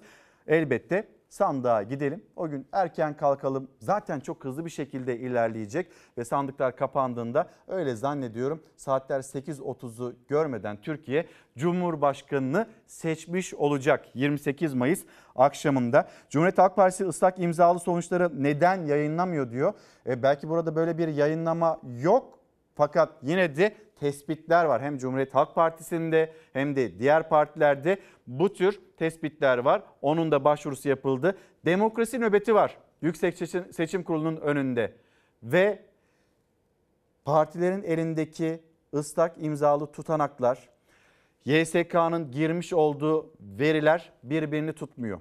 10 bin sandıktan söz ediyoruz ve bazı şehirlerde milletvekillikleri hala el değiştirebilir. Burada itirazlar var. Hatta bununla ilgili haberimiz de var. Savaş hemen onu izleyelim hep birlikte. Tutanaklarda kaydırma iddiaları, YSK verileriyle uyuşmayan rakamlar, sosyal medyada paylaşılan belgeler gündem oldu. CHP kanadından açıklama Genel Başkan Yardımcısı Muharrem Erkek'ten geldi. Tüm sandık sonuç tutanaklarımızı biz sistemimize girdik. YSK'da girdi. YSK verisiyle uyuşmayan sandıklara ilişkin itirazlar ilçe seçim kurullarına yapıldı. Düzeltmeler ilçe seçim kurulları tarafından yapılacaktır. Her bir oyun takipçisi olmaya devam edeceğiz. 28. dönem milletvekili seçimlerinde ıslak imzalı tutanaklarla YSK verileri karşılaştırılıp usulsüzlük olduğu iddia edilen sandıkları itirazlar sürüyor. İtirazlar tip ve HDP'nin oylarda kaydırma gerekçesiyle devam etti. Parti temsilcileri veriler tek tek incelenecek derken sosyal medya Cumhurbaşkanlığı seçimlerinde de oy kaydırma ya da sayılmayan oy endişesiyle tepkilerle doldu taştı. YSK ile ilgili ortaya saçılan iddialar çok vahim. Bu iddialar maddi hata denilerek geçiştirilemez. Gerekirse tüm ıslak imzalı tutanaklar tek tek yeniden sisteme girilmeli. Her bir oy kutsaldır.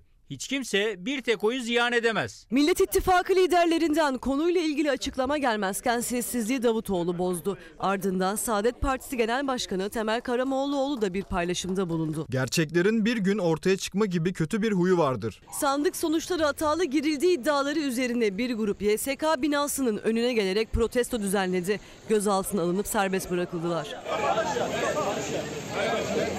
Olayların ardından Cumhurbaşkanlığı İletişim Başkanlığı yaptığı açıklamada iddialara provokasyon dedi. Muhalefet gerekli itirazların yapıldığının altını çiziyor. Efendim son dakika bilgisi TÜİK yılın ilk çeyreği için işsizlik verilerini yayımladı ve TÜİK'e göre ilk çeyrekte işsizlik oranı 0.3 puanlık azalışla %9,9 seviyesinde Ocak-Mart ayı için söylüyoruz. Ocak, Şubat, Mart aylarında işsizlik seviyesi %9,9 ve 0.3 puanlık azalışla işsizlik azaldı. Ocak, Şubat, Mart aylarında TÜİK'in hesaplamalarına göre çok çok konuşuldu bu TÜİK ve özellikle TÜİK'in hesaplamaları e, çarşı pazarla tutmayan hesaplamaları bayağı bir tartışma konusuydu. İsterseniz buradan da alım gücüyle ilgili haberimize geçiş yapmış olalım. Çok pahalı.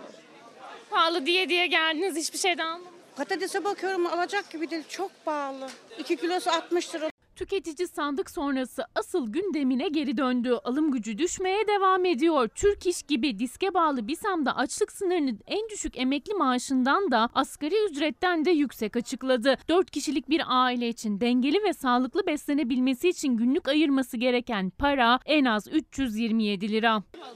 Ben mi? Hiç ben almayacağım. Ben almayacağım alanlara bakıyorum ben de. Haziran 2018'de de gündem ekonomiydi. Haziran 2018'de son seçimde enflasyon %15.4'müş. Mayıs 2023 itibariyle enflasyon %43.7. Enflasyon %200'lük bir artış göstermiş. Bu kadar enflasyon aynı zamanda bir yoksullaşmayı da beraberinde getiriyor. Bir çilek, bir domates, bir patlıcan, bir biber hepsine işte şu an şu gördüğün torba 500 lira. Fiyatların daha da artacağının sinyali ise TÜİK'ten geldi. Nisan ayında tarım ürünlerinde maliyet yıllık %71,52 arttı. Vaatlerin havada uçuştuğu dönem üreticinin de maliyetleri artmaya devam etti. Ne soğana ne patatese liderinizi kurban etmezsiniz. Patates, soğan yiyemeyenler seni yiyecekler. Soğan fiyatları aşağı gitmeye başladı ya ben de onlara diyorum ki git cücüğüyle oyna biraz. Seçim öncesi adayların gündeminde de patates soğan vardı. Fiyatı düştü düşecek diye tartışılıyordu. İlk tur geride kaldı. Patatesle soğanın fiyatı ise aynı kaldı. Pazarda soğanın fiyatı ortalama 20-30 lira arasında, patatesin ise kilosu 25 lira. Yine aynı şekilde devam edecek. Belki daha pahalı olacak bilmiyoruz. Havalar ısındı. Baharın yazın meyveleri de pazarda tezgahta yerini almaya başladı. Ama mevsim meyvesi olması fiyatının artık düşük olacağı anlamına gelmiyor. Kirazın kilosu 70 lira, eriğin kilosu 60 lira, pazarda çileğin kilosuysa 50 lira ortalama. Bir haftalık bütün alışverişinizi yapsanız 700 liradan aşağı harcanmaz. alıyor musunuz öyle bir maaş? E, ne yap? Yok. Ben emekliyim. Ne kadar maaş? Ki 8 bin lira. Kirada oturuyorum. Kira 6 bin lira. Merkez Bankası bu veriyi derliyor. Yani Haziran 2018'te 2238 liraymış bir metrekare konutun ortalama fiyatı. Siz 100 metrekare bir ev almak istiyorsanız bundan 5 yıl önce ortalama 223 bin lirayı gözden çıkarmalıydınız. Fakat Mayıs 2023'e geldiğimiz zaman 2 milyon liradan fazla parayı gözden çıkarmalısınız. Çarşı pazardan kiraya dar gelirlinin geçim mücadelesi kaldığı yerden devam ediyor. Eğer benim oğlum olmasaydı, çalışmasaydı kızım ben kendime bakamazdım. Fakirin yaş alabileceği şeyler biz alıyoruz. Yani biz lüks olarak bir şey alamayız. Mutfakta bir yangın var. İşsizlik meselesi Türkiye'nin en can yakıcı meseleleri e, içinde ve sizler de bunu hatırlatıyorsunuz. Peki böyle bir durumda nasıl oluyor da 14 Mayıs'ta farklı bir e, durum karşımıza çıkıyor diye? Bilemiyorum. Birlikte konuşup birlikte anlamamız gerekiyor ve seçmenin davranışını en fazla anlaması gereken vaat edenler. Onlar nasıl bir yol yöntem izleyecekler? İkinci turla ilgili hem Cumhurbaşkanı Erdoğan hem de Kemal Kılıçdaroğlu. Niye iki ismi de söylüyoruz? Çünkü iki isim de ilk turda kazanamadı. Şimdi 28 Mayıs'ta bir kez daha e, sandıkta karşı karşıya gelecekler ve rakip olacaklar. Seçmen bakalım o gün ne söyleyecek? Kim daha fazla seçmeni sandığa götürecek? E, işsizlik rakamlarını bir kez daha hatırlatmak istiyorum. İlk çeyrekte e, Ocak, Şubat, Mart aylarında işsizlik 0.3 puanlık azalışla 9,, %9,9 seviyesinde gerçekleşirken erkeklerde işsizlik %8,2, kadınlar kadınlar yine çok daha fazla işsiz %13.4 bu seviyelerde gerçekleşti. Ama bir yandan da ne denildi bu ülkenin gençlerine? İşsizlik yok, iş beğenmemezlik var. Ama bu ülkenin gençleri de şunu istemişti yönetenlerden, beklentileri oydu. E ben nerede dirsek çürüttüm? Ben neyin eğitimini aldım? E peki ben tamam çalışmaktan gocunmuyorum. Niye kasiyerim? Bizimle ilgili bir alım yapacak mı acaba devlet? Bu sözler verilmedi, verilmedi, verilmedi. Sonra da işte tam 14 Mayıs arifesinde o işte atama kararları öğretmenler için Çalışma Bakanlığı'nda, Maliyet Bakanlığı'nda sonra mülakatın kaldırılacağı bilgisi Cumhurbaşkanı diyor ki yaparsa reis yapar diyorlar ve bizim samimiyetimize inandılar, güvendiler. Bakmayın devlet imkanlarıyla çok ciddi bir kampanya yürüttü e, Cumhur İttifakı. Cumhurbaşkanı, bakanlar sahada devlet imkanlarıyla vardı ve karşısında da Millet İttifakı. Millet İttifakı sadece vaat edebilirdi ama karşısında Cumhurbaşkanı işte bu atama sözlerini verdi. EYT ile ilgili de seneler önce verilmişti o sözler. Peki EYT'de mesela maaşlar yattı mı? Siz başvurunuzu yaptınız yukarıda rejide Tülin abla sesleniyor. Hayır diyor. Hala e, benim maaşım yatmadı. Başvurunuzu yaptınız. SGK'da öyle bir yoğunluk var ki hala işleme alınamadı dosyalar. Ve dolayısıyla maaşlar pek çok kişiye yatmadı. E onların da hakkı hukuku var. Hatırlatalım. Mart ayında müracaat edenlerin hepsi Nisan maaşlarını alacak. Ne zaman başvurdunuz? 6 Mart'ta başvurumu yaptım. Bugün ayın 16'sı 16 Mayıs yani yaklaşık olarak 80 gün oldu. Hala beklemedeyim. İktidarın en önemli seçim vaadiydi. EYT çıktı ama maaşlar hala yatmadı. Çalışma Bakanı Mart ayında başvuranların Nisan'da maaşlarına kavuşacağını söylemişti. Öyle olmadı. EYT'li Murat Kızmaz yasa meclisten geçtikten hemen sonra 6 Mart'ta başvurdu. 2 ay 10 gündür sonuç alamadı. 3 Mart'a kadar yasa çıksın diye uğraşıyordum. Şimdi maaşımı alayım diye uğraşıyorum. İnsan güvenini kaybediyor. Bugün bile iki sefer İstanbul SGK'yı aradım. Telefonla cevap verilmiyor. Bu yasa çıktığı zaman hiç kimse sıkıntı çekmeyecek, mağdur olmayacak. E, Biz de soruyoruz Sayın Bakanımıza. Bu aksaklıklar neden? Bu ayın sonuna kadar bütün EYT'lilerin maaşlarının bağlanacağını tahmin ediyoruz. Bu ayın sonu. Evet, evet. Seçime iki gün kala Çalışma Bakanı bütün EYT'lilere bir kez daha söz vermişti. Değil bütün EYT'liler, ilk başvuranlar bile bekliyor. Maaş bağlananların sayısı bağlanmayanlardan az. 3 Mart e, ve 6 Mart itibariyle yapılan başvuruların halen daha beklemede olduğu bilgisini alıyoruz. Bu e, mağduriyetin de bir an evvel giderilmesini istiyoruz. EYT Federasyonu Başkanı Arzu Lastikçi'ye göre maaş takvimi daha da sarkabilir. Çünkü SGK merkezleri yükü kaldıramıyor. Mayıs ayına yetişmeyecek, e, muhtemelen Temmuz-Ağustos aylarına sarkacaktır. Sosyal Güvenlik Kurumu'nun e, bu önlemi alması gerekiyordu. Günü kazanmak için ay sonu, ay sonu şu gün bugün. Yani artık insanlar bıktı. Emekli olabilmek için askerlik ve doğum borçlanması yapanlar, bunun için kredi çekenler daha çok mağdur. Çünkü ortada maaş yok, borçları çok. Üstelik yüksek enflasyon karşısında yatmayan maaşları olduğu yerde eriyor. EYT Federasyonu'nda başkan yardımcısı olan, borçlanarak emekli olmaya çalışan Murat Kızmaz da bir an önce maaş mağduriyetinin çözülmesini istiyor. Bugün 50 bin lira, 60 bin lira borca giren insanlarımız var. Arabasını satıp veya da kredi çeken insanlar var. Hala bekliyorlar. Mağduriyet üstüne mağduriyet yaşıyoruz. Bizim hakkımız ne olacak? Bizim mağduriyetimiz ne olacak? Efendim arkanıza yaslanın.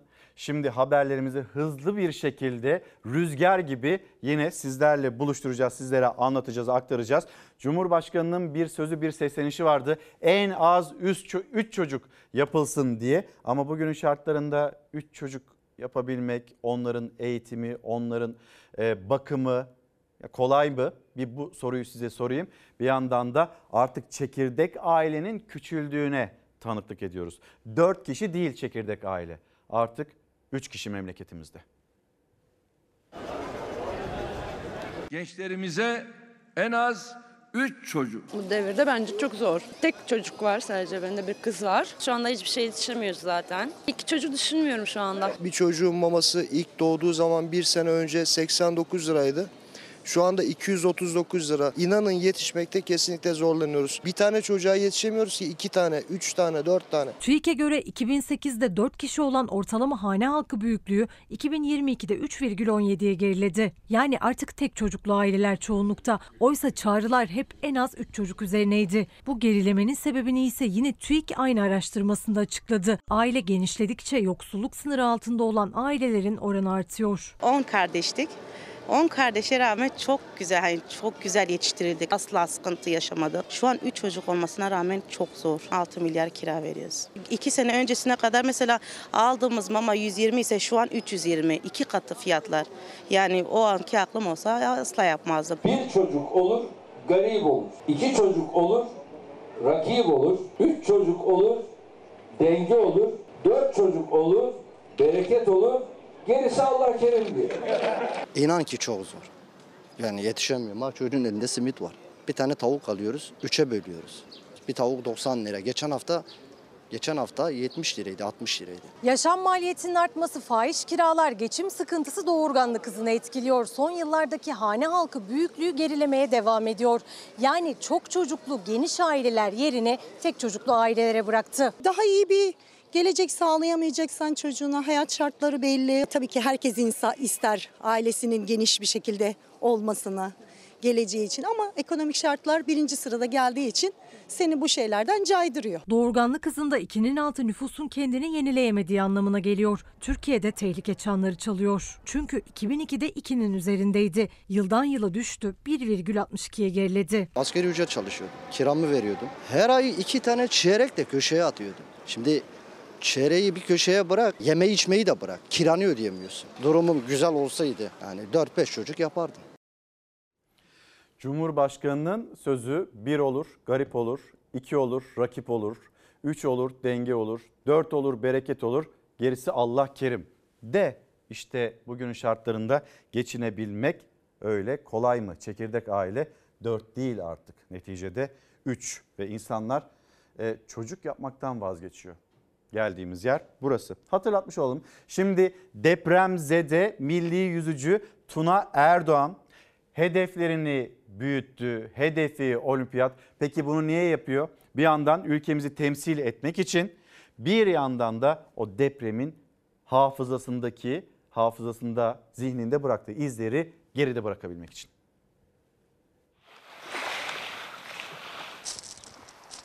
Uluslararası yarışımda ve Avrupa dördüncülüğüm de vardı. Tuna Erdoğan 16 yıllık yaşamına 45 altın, 20 gümüş, 5 bronz madalya sığdırdı. Depreme Malatya'da yakalanan, evleri ağır hasar alan Tuna Erdoğan felaketin izlerini hedeflerini büyüterek silmek, 2024 olimpiyatlarında altın madalya ile başarılarını yenisine eklemek istiyor. Deprem olurken sabah 4'e 17 geçe aslında böyle ilk başta yataktan ne oluyor gibisinden kalkmıştım. Çünkü Hepimiz böyle yıkılmasını bekledik. İki depremde evde yakalamıştım ben. Ya böyle hayatım hani böyle geçti bildim. Madalyalarım falan kaldı orada. Çıktığımda ilk zaten onları demiştim. Madalyalarım orada. Hani çünkü yıkılacağını biliyordum. Milli yüzücü Tuna Erdoğan 6 Şubat Kahramanmaraş depreminin büyük yıkımı uğrattığı Malatya'da felaketi yaşadı. Henüz 16 yaşında. 8 yılda çok büyük başarılara imza attı.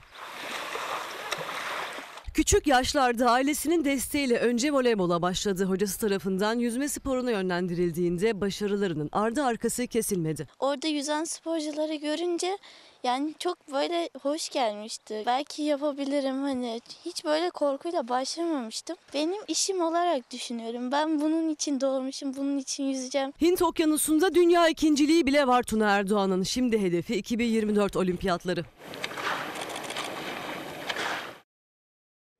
Biz de başarılar dileyelim. Ve yeniden deprem bölgesinde kalalım.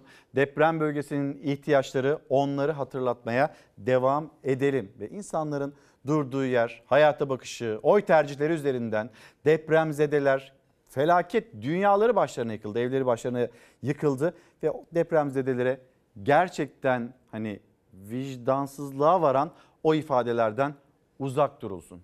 Lütfen uzak duralım ve deprem bölgesi. Hatay'ın Antakya ilçesine bağlı Akevler mahallesinde bulunan çadır kentte yangın çıktı. Bir çadırda başlayıp diğerlerine sıçrayan yangın büyük panik yarattı.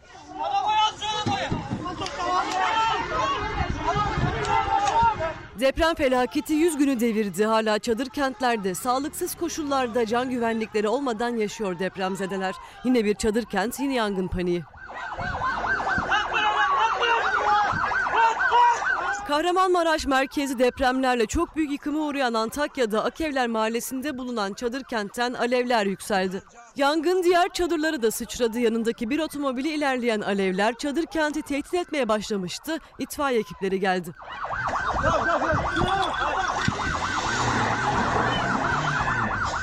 Depremzedeler çok büyük korku yaşadı. Can kaybı, yaralı olmaması teselli oldu. Maddi hasar meydana geldi. Yangının çıkış sebebine dair inceleme başlatıldı. Görüyorsunuz sizler de e, saatlerdir devam eden ve şiddetini de artırarak devam eden bir yağış var. İstanbul'da e, bu sabah yağmur var İstanbul'da diyerek başladık. Şimdi bir kez daha memleket havası diyelim ekranlarınıza gelsin. Çünkü meteorolojinin özellikle Ankara için önemli uyarıları var. Lütfen dikkat kesilin. Gökyüzü kapalı, yağışlar yer yer kuvvetli. Bugün iç ve batı kesimlerde kuvvetli sağanaklar beklenirken doğuda hava açık, güneş bolca görülüyor. Marmara bölgesinde ve iç batı Anadolu'da bugün kuvvetli sağanak yağmur sürebilir. Trakya'da ve sabah erken saatlerde İstanbul'da sağanak riskine dikkat edilmeli. Gün içinde başkent Ankara'da Eskişehir, Kütahya, Afyon, Uşak, Bilecik, Çankırı ve Bolu çevrelerinde kuvvetli sağanak geçişlerine dikkat edilmeli. Balıkesir, Bursa çevrelerinde de sabah saatlerinde yer yer yağışlar kuvvetli sağanak şeklinde olacak. Yerel su baskınları ve ani sellere karşı hazırlıklı olunmalı. Gökyüzünün açık olduğu kesimler de var. Kıyı Ege, Akdeniz, Güneydoğu Anadolu'da bugün yağış yok. Doğu Anadolu bölgesinin ise sadece kuzey kesimlerinde hafif yağmur bekleniyor. Bu akşam hafifleyen yağışlar sabah iç batı Anadolu'da yeniden kuvvetlenecek. Yine başkent Ankara ve Eskişehir çevrelerinde perşembe günü kuvvetli sağanak geçişleri bekleniyor. İlave olarak yarın Kütahya, Bursa, Bilecik, Yalova, Kocaeli, Sakarya çevreleriyle Batı Karadeniz'in tüm illerinde günün ilerleyen saatlerinde kuvvetli sağanak yağmura dikkat etmek gerek. Bugüne benzer bir tabloyla yarın da doğuda yağış beklentisi düşük. Akdeniz ve Ege'nin kıyılarında da hava daha çok güneşli. Kapalı ve yağışlı hava ihtimali zayıf. Ancak yağışın etkili olduğu batı ve iç kesimlerde sıcaklıklar düşüyor. Güneşli gökyüzünün hakim olduğu doğuda ise sıcaklıklar normallerin üzerinde kalmaya devam edecek gibi görünüyor. Havadaki serinlemenin etkisi 1-2 derecelik düşüşlerle önümüzdeki günlerde tüm yurtta sürecek.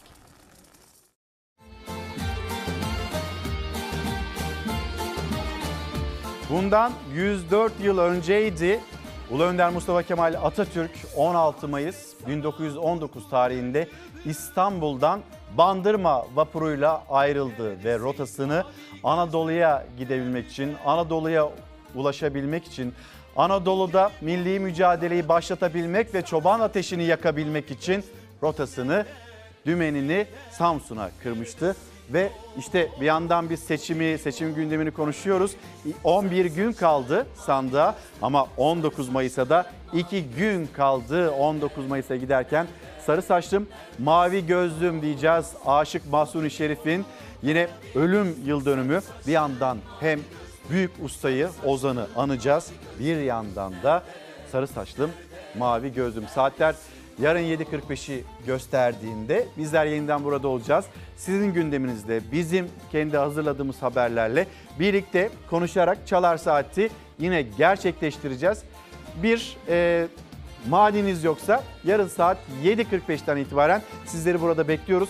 Ve yarın özellikle önemli bir konuk ağırlayacağız. Şimdiden söylemeyeyim. O konuğumuz da seçim güvenliğini konuşacağız.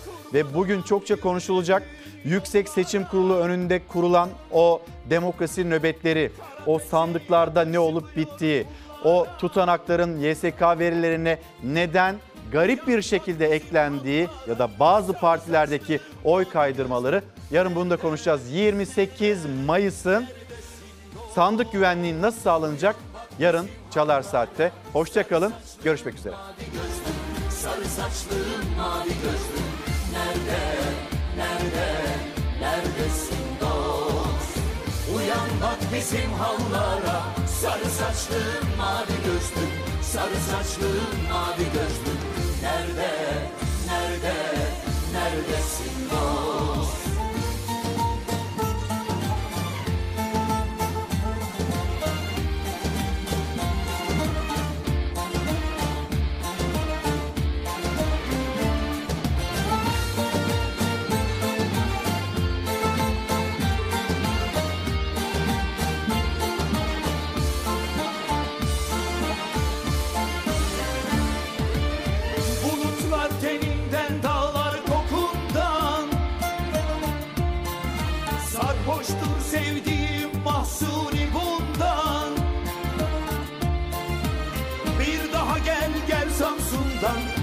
saçlı mavi gözlü. Nerede, nerede, neredesin dost Bir daha gel gel Samsun'dan. Sarı saçlı mavi gözlü. Sarı saçlı mavi gözlü. Nerede, nerede, neredesin dost Bir daha gel gel Samsun'dan. Sarı saçlı mavi gözlü. Sarı saçlı mavi gözlü. Nerede, nerede